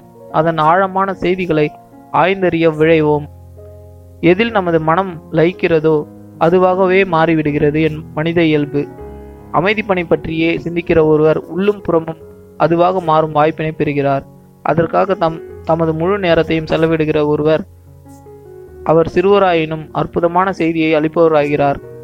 அதற்காக தங்கள் நேரத்தில் ஒரு பகுதியை ஒதுக்கி ஒதுக்கி உதவுகிற மக்கள் திரண்டால் சரித்திரம் படைக்கும் வல்லமை பெற முடியும். பிரதி உபகாரத்தை எதிர்பார்க்காமல் பிறருக்கு கொடுப்பவர்கள் ஆசீர்வதிக்கப்பட்டவர்கள். அவர்கள் இழப்பதொன்றுமில்லை. மாறாக அவர்கள் நல்லவை பலவற்றுக்கு உரியவராகின்றனர். தமக்கு வாய்ந்த நல்லவற்றை செயல்படுத்துகிற செயல்படுத்துகிறவர்கள் ஆசீர்வதிக்கப்பட்டவர்கள். அவர்கள் உன்னத அனுபவங்களையும் உண்மைகளையும் வெளிப்படுத்தும் தகுதியை பெறுகிறார்கள். பலனை எல்- எதிர்பாராது இறைவனின் விருப்பத்தை நிறைவேற்ற பாடுபடுகிறவர்கள் ஆசீர்வதிக்கப்பட்டவர்கள். அவர்களது உழைப்பு வீண் போவதில்லை. அவர்கள் தக்கவாறு ஈடு செய்யப்படுவார்கள். சகோதர மனிதர்களையும் சமுதாயத்தையும் நேசிப்பவர்கள் பாக்கியவான்கள். அவர்கள் அனைவரிடமும் உள்ள நல்லதை காண்பவராகவும் பிறரால் நேசிக்கப்படுபவராகவும் ஆகிறார்கள். உண்மையை கண்டறிபவர்கள் பாக்கியவான்கள். அவர்கள் மேலுரையான உடம்பின் ரத்தமும் சதையும் நான் அல்ல அதை உள்ளிருந்து இயக்குபவன் நான். அழியாத ஆன்மா என்ற சத்தியத்தை காண்பவராகிறார்கள். மரணத்தின் ரகசியத்தை கண்டறிந்தவர்கள் பாக்கியவான்கள். அவர்கள் தூலமான உலக வாழ்க்கையிலிருந்து விடுதலை பெற்று அனைவரின் அன்பிற்கும் பாத்திரமாகி இறை சுரூபத்தில் சங்கமமாகும். பேரின்பத்தை பெறுகின்றனர். தம்மை தாமே அர்ப்பணித்துக் கொண்டவர்கள் பாக்கியவான்கள். அதன் பயனாக ஆசியும் அச்சமின்மையும் வாய்க்க பெற்று இடர்பாடுகளை கடந்து அவற்றிற்கு அப்பால் செல்லும் ஆன்ம பலத்தை அனுபவிக்கிறார்கள். இதனால் இறைவனின் ஆசிக்கு பாத்திரராகின்றனர். தன்னலம் தவிர்த்து ஆன்மீக நெறியில் முன்னேறுகிறவர்கள் பாக்கியவான்கள். அவர்கள் உள்முக அமைதியை கண்டவர்களா கண்டடைவார்கள். மோட்ச சாம்ராஜ்யத்தின் வாயிலில் பணிவன்புடன் காத்திருப்பவர்கள் பாக்கியவான்கள். அவர்கள் இறையொருளில் கருணைக்கு பாத்திரராகி இறைவனின் சந்நிதிதா சன்னிதானத்திற்குள் பிரவேசிக்கும் தகுதியும் பரிசுத்தமும் வாய்க்கப் பெறுகிறார்கள். இறைவனருளை அறிவது என்றால் என்ன? பிரபஞ்சம் அனைத்திலும் பரவி நிலவியுள்ள பேராற்றலின் பிரசன்னம் நமக்குள்ளும் இலங்குகிறது. அப்பேராற்றலை இறைவன் இறைவனை அறிவது என்பது அப்பேராற்றலை அறிவதாகும். இறைவனின் வழிநடத்துது வழிநடத்துதலை சதா காலமும் நினைவில் கொண்டு அவனது பிரசன்னத்தை தரிசிப்போம். இறைவனது அறிவு இறைவனை அறிவது என்பது அவனது படைப்பில் உள்ள அனைத்தையும் நேசிப்பதாகும். இறைவனை அறிவது என்பது அவனை சரணடைந்து உள்ளே அமைதி காண்பதாகும். எந்த நிலையிலும் சாந்தியும் சமாதானமும் பெற்று கலங்காந்திருப்பதாகும் இறைவனை தரிசிப்பது என்பது சதா ஆனந்த நிலையில் திளைத்திருப்பதாகும். இறைவனின் சித்தம் நிறைவேற வேண்டும் என்பதே என்பது ஒன்றே லட்சியம். இதில் நான் தளராத உறுதி பூண்டிருக்கிறேன். எனது அமைதி யாத்திரையை முன்னின்று வழிநடத்துபவன் இறைவனே. எனது பாரம் முழுவதையும் அவன் பேரில் போட்டு மகிழ்ச்சியுடன் நடந்து கொண்டிருக்கிறேன். அவனது கட்டளையை நிறைவேற்றும் ஒரு சிறு கருவி நான். ஆகவே இதில் எனக்கு அகந்தை ஏற்பட வழி இல்லை. எனது பணியை குறித்து எவரேனும் குறை கூறி விமர்சனம் செய்வாராயின் அதுவும் அவரது பொறுப்பே. ஆதலின் அஞ்சாது அதனை வரவேற்று மகிழ்கிறேன். எனது பணியை பாராட்டியவரேனும் வாழ்த்துவாராயின் அதனையும் இறைவனுக்கே சமர்ப்பித்து விடுகிறேன். ஏனெனில் நான் இறைவனது கையிலுள்ள ஒரு சிறு கருவியே என்பதை அறிந்திருக்கிறேன். இக்கருவியை கருவியை இயக்குபவன் அவனே. இறைவன் என்னை வழிநடத்தி இயக்கி வருகிறான் என்ற நம்பிக்கையே எனக்குள்ள மாபெரும் பலம். என்னை ஊட்டி வளர்ப்பவன் அவனே. நான் பேசுவது கூட என் உள்ளிருந்து ஆற்றும் அவனது செயலே. எனது பாதை மென்மையானதா கரடுமுரடானதா என்பதை அவனே தீர்மானிக்கிறான். அனைத்துக்கும் அவனது அன்பும் அமைதியும் ஆனந்தமும் ஆதாரம். அதற்காக இறைவனுக்கு நன்றி செலுத்தி அவனை போற்றி புகழ் பாடுவது எனது கடமை. இறைவனை அறிவதற்கு இது அடையாளம். இதற்குரிய அருகதை பெரிய பெரிய மனிதர்களுக்குத்தான் உண்டு என்பதல்ல. சிறியவர்களுக்கும் இது சாத்தியமே. ஏனெனில் இறைவன் நம்மில் ஒவ்வொருவரையும் நாடி வருகிறான். அவனது இரு விருப்பத்திற்கு இசைவது ஒன்றே நீங்கள் செய்ய வேண்டியது. தெய்வ நெறியின் விதிகளுக்கு பணிந்து நடப்பது உங்கள் கடமை. அனைத்து உயிர்களையும் நேசிக்கும் அன்பு வழி இறைவனது வழி. தன்னலத்தையும் பற்று பாசத்தையும் கைவிட்டு அவனையே பற்றி கொள்வீர்கள். அப்போது இறைவனை நீங்கள் அறிந்தவர்களாகிறீர்கள். அவன் உங்கள் உங்கள் உள்ளத்தில் குடியிருப்பதையும் கண்டு தரிசி தரிசிப்பீர்கள். அச்சமின்மை. உலக அமைதிக்கும் உள்முக அமைதிக்கும் குறுக்கீடு அச்சத்தை தவிர வேறதில்லை வேறில்லை. அச்சம் காரணமாகவே பிறரை வெறுக்கும் குற்றத்துக்கு நாம் ஆளாகிறோம். வெறுப்பும் அச்சமும் இரட்டை உணர்வுகள். அச்சம் வெறுப்பையும் வெறுப்பு அச்சத்தையும் தோற்றுவித்தன. அச்சம் நம்மை மாத்திரமல்ல அது தொற்று நோய் போல அண்டை அயலாரையும் உலகத்தையும் பீடிக்கிறது. சுற்றியுள்ள அனைத்தையும் கண்டு அஞ்சுவதன் காரணமாக அவற்றை அச்சுறுத்தவும் செய்கிறோம். அஞ்சுவதும் அச்சுறுத்துவதும் மாறி மாறி நிகழ்கின்றன. அச்சம் தவிர்த்து அன்பை பெருக்குவோமானால் நம்மை சுற்றியுள்ள அனைத்தையும் நல்லவ அனைத்தும் நல்லவையாக இருப்பதை அறிய முடியும். அன்பும் நம்பிக்கையும் இன்றைய உலகத்துக்கு எத்தனை அவசியம் என்பதை உணர்கிறோம். எளிமை தரும் விடுதலை உணர்வு. எளிமைக்கும் சேவைக்கும் என்னை அர்ப்பணித்துக் கொண்டதன் காரணமாக நான் பல சிர சிரமங்களுக்கு உள்ளாகி வாழ்க்கையின் இன்பத்தை இழந்துவிட்டதாக கருதுவோர் உண்டு. உண்மையில் அவர்கள் எளிமையான வாழ்க்கையின் இன்பம் என்னதென அறியாதவர்கள் ஆவர். எனது உடலுக்கு போஷாக்கு அளிக்கும் உணவின் தேவை என்ன என்பதை நான் அறிவேன். அற்புதமான உடல் நலத்துடன் இருக்கிறேன். உணவை ரசித்து சாப்பிடுகிறேன் உயிர் வாழ உண்ணுகிறேன். உண்ணுவதற்காக நான் உயிர் வாழவில்லை. எந்த அளவு உண்ண வேண்டும் என்பதையும் எந்த அளவுக்கு மேல் உண்ணக்கூடாது என்பதையும் அறிவேன். உணவுக்கு நான் அடிமை அல்ல நாவின் ருசி ருசிக்கு நான் கட்டுப்படவில்லை. நாவடக்கம் காத்து வருகிறேன். என்னுடைய ஆடை எளிமையானது அது எனக்கு சுகமளிக்கிறது. எனது நடைமுறை தேவை அது நடைமுறை தேவைக்கு அது போதுமானது. உதாரணமாக எனது காலனி மென்மையானது எளிமையானது. காலணி இல்லாமலே நடப்பது போன்று அது சுமையற்றதாக உள்ளது. கனத்த ஷூவின் சுமை எனக்கு இல்லை நாகரிக மினிஸ்டருக்கு நான் அடிபணிய மாட்டேன். உல்லாச வாழ்க்கை என்னை வசீகரிக்க முடியாது. என்னால் பஞ்சு மெத்தையிலே படுத்து உறங்குவதைப் போல் ரஸ்தாவின் அருகே தரையில் படுத்து உறங்கி என்னால் மகிழ முடியும். தேவையற்ற உடைமைகளால் என்னை சுமைக்கு உட்படுத்தி கொள்ளவில்லை. அர்த்தமற்ற காரியங்கள் என்னை வசீகரிக்க முடியாது. என் மனம் நிறைவு பெற்றிருக்கிறது. ஆசைகளின் பழுவுக்கு அது ஆளாகவில்லை. ஆகவே எனது பணி இலகுவாகவும் இன்பமுள்ளதாகவும் நிகழ்ந்து கொண்டிருக்கிறது. என்னை சுற்றிலும் அழகு நிரம்பி இருப்பதை காணுகிறேன். நான் சந்திக்கும் ஒவ்வொருவரிடமும் நல்லதையே பார்க்கிறேன். ஏனெனில் அனைவரிடமும் இறைவன் ஒருவனே இலங்குகிறான். இப்பிர- இப்பிரபஞ்சத்தை ஆட்சி செய்து கொண்டிருக்கும் தெய்வ நெறியை அங்கீகரித்து அதற்கு பணிந்து நடந்து கொண்டிருக்கின்றேன். அதனுடன் எனக்கு முரண்பாடு எதுவும் இல்லை. அதனுடன் இசைந்து வாழ்வதில் இன்பம் காணுகிறேன். அதற்கு பணிந்து நடப்பதே ஆனந்தம். அதற்கு உடந்தையான மாபெரும் வாழ்க்கை திட்டத்தில் எனக்கும் பங்குண்டு. அதனை ஏற்று நிறைவேற்றுவது எனது கடமை.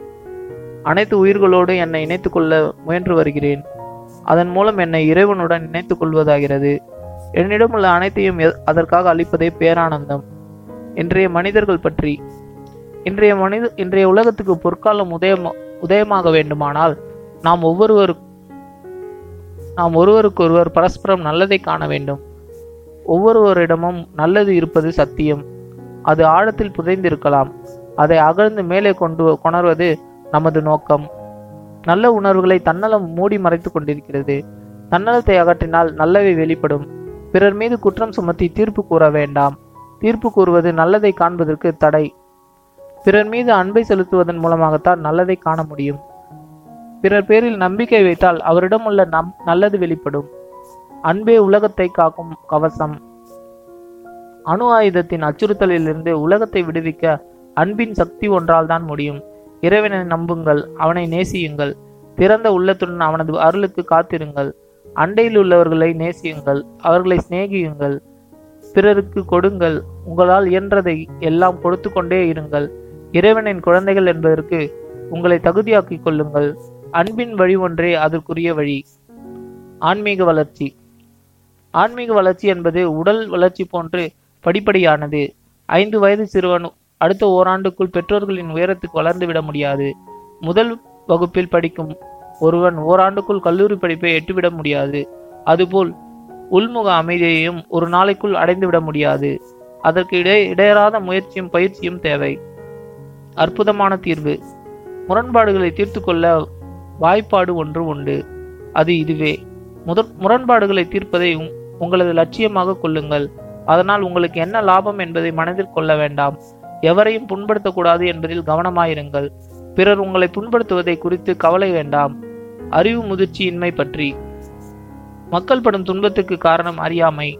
அறிவு முதிர்ச்சி பெற்றுள்ளவர்களை போர் வழி கவர முடியாது. அறிவாளிகள் போரை தவிர்ப்பார்கள். அறிவற்றவர்களே போரை வரவேற்பார்கள். அவர்களும் நாளவட்டத்தில் அனுபவத்தால் உண்மையை அறிவார்கள். அறிவு முதிர்ச்சி பெற்றுள்ள தலைவர்களை தேர்வு செய்யும் ஆற்றலும் உருவாகும். நல்ல அரசை நிறு நிறுவும் தகுதியும் ஏற்படும். அனுபவம் அறிவு முதிர்ச்சியும் நமக்கு நல்ல படிப்பினையை போதிக்கின்றன. இவ்வாறு நாம் நம்மை படிப்படியாக அமைதி வாழ்க்கைக்கு தகுதியாக்கிக் கொள்வோம் எனது செய்தி. எனது அருமை நண்பர்களே இன்றைய உலகின் நிலைமை மிகவும் கவலைக்குரிய திசையில் போய்க் கொண்டிருக்கிறது. மனித சமுதாயம் கூறான சக்தியின் விளிம்பில் நடப்பது போன்ற பயங்கரமான நிலையில் உள்ளது. ஒரு புறம் பயங்கரமான அழிவு மற்றொரு புறம் அற்புதமான பொற்காலம். இவற்றுக்கிடையே மனிதன் நடந்து கொண்டிருக்கிறான். இந்நிலையில் நாம் தூக்கம் கலைந்து விழிப்புற வேண்டும். இல்லையில் மனித சமுதாயம் சாதித்துள்ள அனைத்து சாதனைகளையும் சூழ்ந்து வரும் பயங்கரமான அணு ஆயுத இருண்ட அணு ஆயுத இருண்ட மேகம் பேய்மழை பொழிந்து உலகை அழித்துவிடும். அமைதியின் வழி இதோ. தீமையை நன்மையால் வெல்லுங்கள். அச்சத்தியத்தை சத்தியத்தாலும் வெறுப்பை அன்பாலும் வெல்லுங்கள். இதுவே உலகை காக்க வல்ல பொன்னான வழி. இது ஏதோ செயல்படுத்த இயலாத ஒரு மத போதனை என்று எண்ண வேண்டாம். மனித சமுதாயத்தை வழிநடத்தி செல்லும் ராஜபாட்டை இது. பிரபஞ்சத்திலுள்ள கோலங்களை எல்லாம் இணைத்து கொண்டிருக்கின்ற ஈர்ப்பு சக்தி போன்ற அன்பின் சக்தி. இதை புறக்கணித்தால் அழிவுதான் மிஞ்சும். அன்பின் சட்டத்துக்கு அணி பணிந்து நடப்போம். அப்போது போர் முரசுக்குள் சிக்கி திணறும் உலகம் விடுதலை பெற்று அமைதியும் வளமும் நிரம்பிய உலகமாக திகழும். அடித்தளத்தினா அனைவரும் பங்கு பெறும் செயல். உங்களுக்குள் அமைதி வளர்க்கும் தோழமை குழுக்களை அமைத்துக் கொள்ளுங்கள். சில இடங்களில் எனது வெளியீடுகளை தங்களுக்கு வழிகாட்டியாக பயன்படுத்துகிறார்கள். அவை ஆன்மீக பார்வையில் அமைந்தவை. அந்த வெளியீடுகளில் ஒரு பத்தி அளவு படித்து அதை குறித்து மௌனமாக சில நிமிடம் நேரம் சிந்தியுங்கள் அதை குறித்து பேசுங்கள். அதிலுள்ள ஆன்மீக உண்மைகளை அனுபவத்தில் காண முடிந்தவர்கள் வழிகாட்டுங்கள். அதனைத் தொடர்ந்து அமைதி படிப்பு குழுக்கள் அமைத்துக் கொள்ளலாம். இன்றைய உலகின் போக்கையும் அதற்கு மாற்று என்ன என்பதையும் விசாரித்து விவாதித்து புரிந்து கொள்வதற்கு இவை வாய்ப்பளிக்கும். இன்றைய போர்முகம் நோக்கிய திசை மாற வேண்டும். அணு ஆயுத உற்பத்தியை கட்டுப்படுத்த வேண்டும். போர் வழியை உலகம் கைவிட வேண்டும் வன்முறை தவிர்க்கப்பட வேண்டும். தூளமான வன்முறையுடன் உள்முகமோ உள்முகமாக மனோநிலையில் உருவாகும் வன்முறையும் அகல வேண்டும். உலகிலுள்ள நாடுகள் அனைத்தும் தன் வசமுள்ள இராணுவம் வைத்துக்கொள்ளும் உரிமையை உலக ஐக்கிய நாடுகள் சபை சபை வசம் ஒப்படைக்க வேண்டும். உலக மக்கள் அனைவரும் நம்மவர்களே அனைவரின் நலனிலும் நமக்கு அக்கறை உண்டு. எனது இனத்தவர் என்ற நிலை மாறி உலகம் ஒரு குடும்பம். அனைவரும் நமது இனத்தவர் என்ற பாவனை உருவாக வேண்டும். உலகில் எந்த இடத்தில் மக்கள் துன்புற்றாலும் அது நாம் படும் துன்பமாக கருத வேண்டும். பசியும் வறுமையும் துன்பமும் அகல மேற்கொள்ளும் திட்டங்களில் நம் எல்லோருக்கும் பங்கு உண்டு. அந்தந்த தேச அளவில் அளவில் உள்ள சில பிரச்சனைகள் உண்டு. நம்முடைய தேசத்தின் முதலாவது பிரச்சனை என்னவெனில் நமது பொருளாதார சக்தி இராணுவ ரீதியாக ரா- இராணுவ ரீதியான விரயத்துக்கு பலியாகாமல் தடுத்து அதை அமைதிக்கும் மக்கள் மேம்பாட்டுக்கும் திருப்பி விடப்பட வேண்டும் என்பதாகும். நமது அரசாங்கத்தில் அமைதித்துறை என்று ஒன்று நிறுவப்பட வேண்டும். அமைதி பற்றிய ஆய்வு நடத்த நடைபெற வேண்டும். முரண்பாடுகளை அமைதியான வழியில் தீர்த்து கொள்ளும் தீர்த்து கொள்வதற்கான வழிமுறைகளை ஆராய வேண்டும். அவற்றை செயல்படுத்துவதற்கான திட்டங்கள் கரு வகுத்து அமல்படுத்த வேண்டும். நமது அனுபவங்களை பிற நாடுகளுடன் பகிர்ந்து கொண்டு அதனை உலகளாவிய அளவில் விரிவாக்கம் செய்ய வேண்டும். உலகளாவிய பிரச்சனைகளை ஒப்பிடும்போது நம்மிடையே உள்ள பிரச்சனைகள் மிக அற்பமானவை. இது புலனாகும்போது அமைதிக்குரிய செயற்குழு உருவாகும். நம்முடைய எழும் பிர- எந்த பிரச்சனைக்கும் அமைதி வழிமுறையில் தீர்வு காணும் வல்லமை உருவாகும். அமைதி வழிமுறையில் அவரவர் வாழ்ந்து பழகும் அனுபவத்திலிருந்து அதன் அலைவட்டம் உலக அமைதி இயக்கமாக விரிவாக்கம் பெறும்.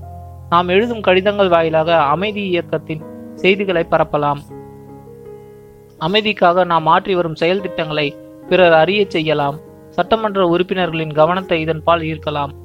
அமைதிக்கு ஏதுவாக சட்டங்கள் இயற்றுமாறு அவர்களுக்கு கூறலாம் செய்தி பத்திரிகை ஆசிரியர்களுக்கு கடிதம் எழுதலாம். அமைதி இயக்கம் என்- என்ன செய்கிறது என்பதை அதன் மூலம் வெளிப்படுத்தலாம். அமைதியின் செய்தியை விளக்க பொதுக்கூட்டங்கள் நடத்த வேண்டும்.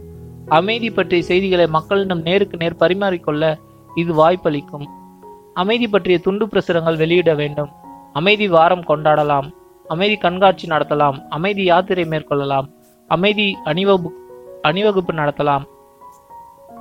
அமைதிக்கு பாடுபடுபவர்களுக்கு உதவுமாறு மக்களை தூண்டலாம். இன்னொரன்ன செயல் திட்டங்களில் பொதுமக்கள் அனைவரும் ஏதேனும் ஒரு வழியில் பங்கு பெற இயலும்.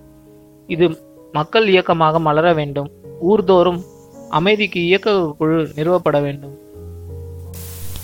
அமைதியில் அக்கறை உள்ள அனைவரும் அதில் பங்கு பெற வேண்டும். அக்குழுவில் விரல் விரல் விட்டு எண்ணக்கூடிய ஒரு சிலரே பங்கு பெற்றாலும் பரவாயில்லை. துவக்கம் என்ன அள என்ன அளவில் இருந்தாலும் நாம் ஏற்றுக்கொண்டுள்ள செய்தி மிகப்பெரிய தாக்குதலின் அது பெரிய பெரியதொரு சாதனையை செய்யவல்ல பேரியக்கமாக உருவாகும்.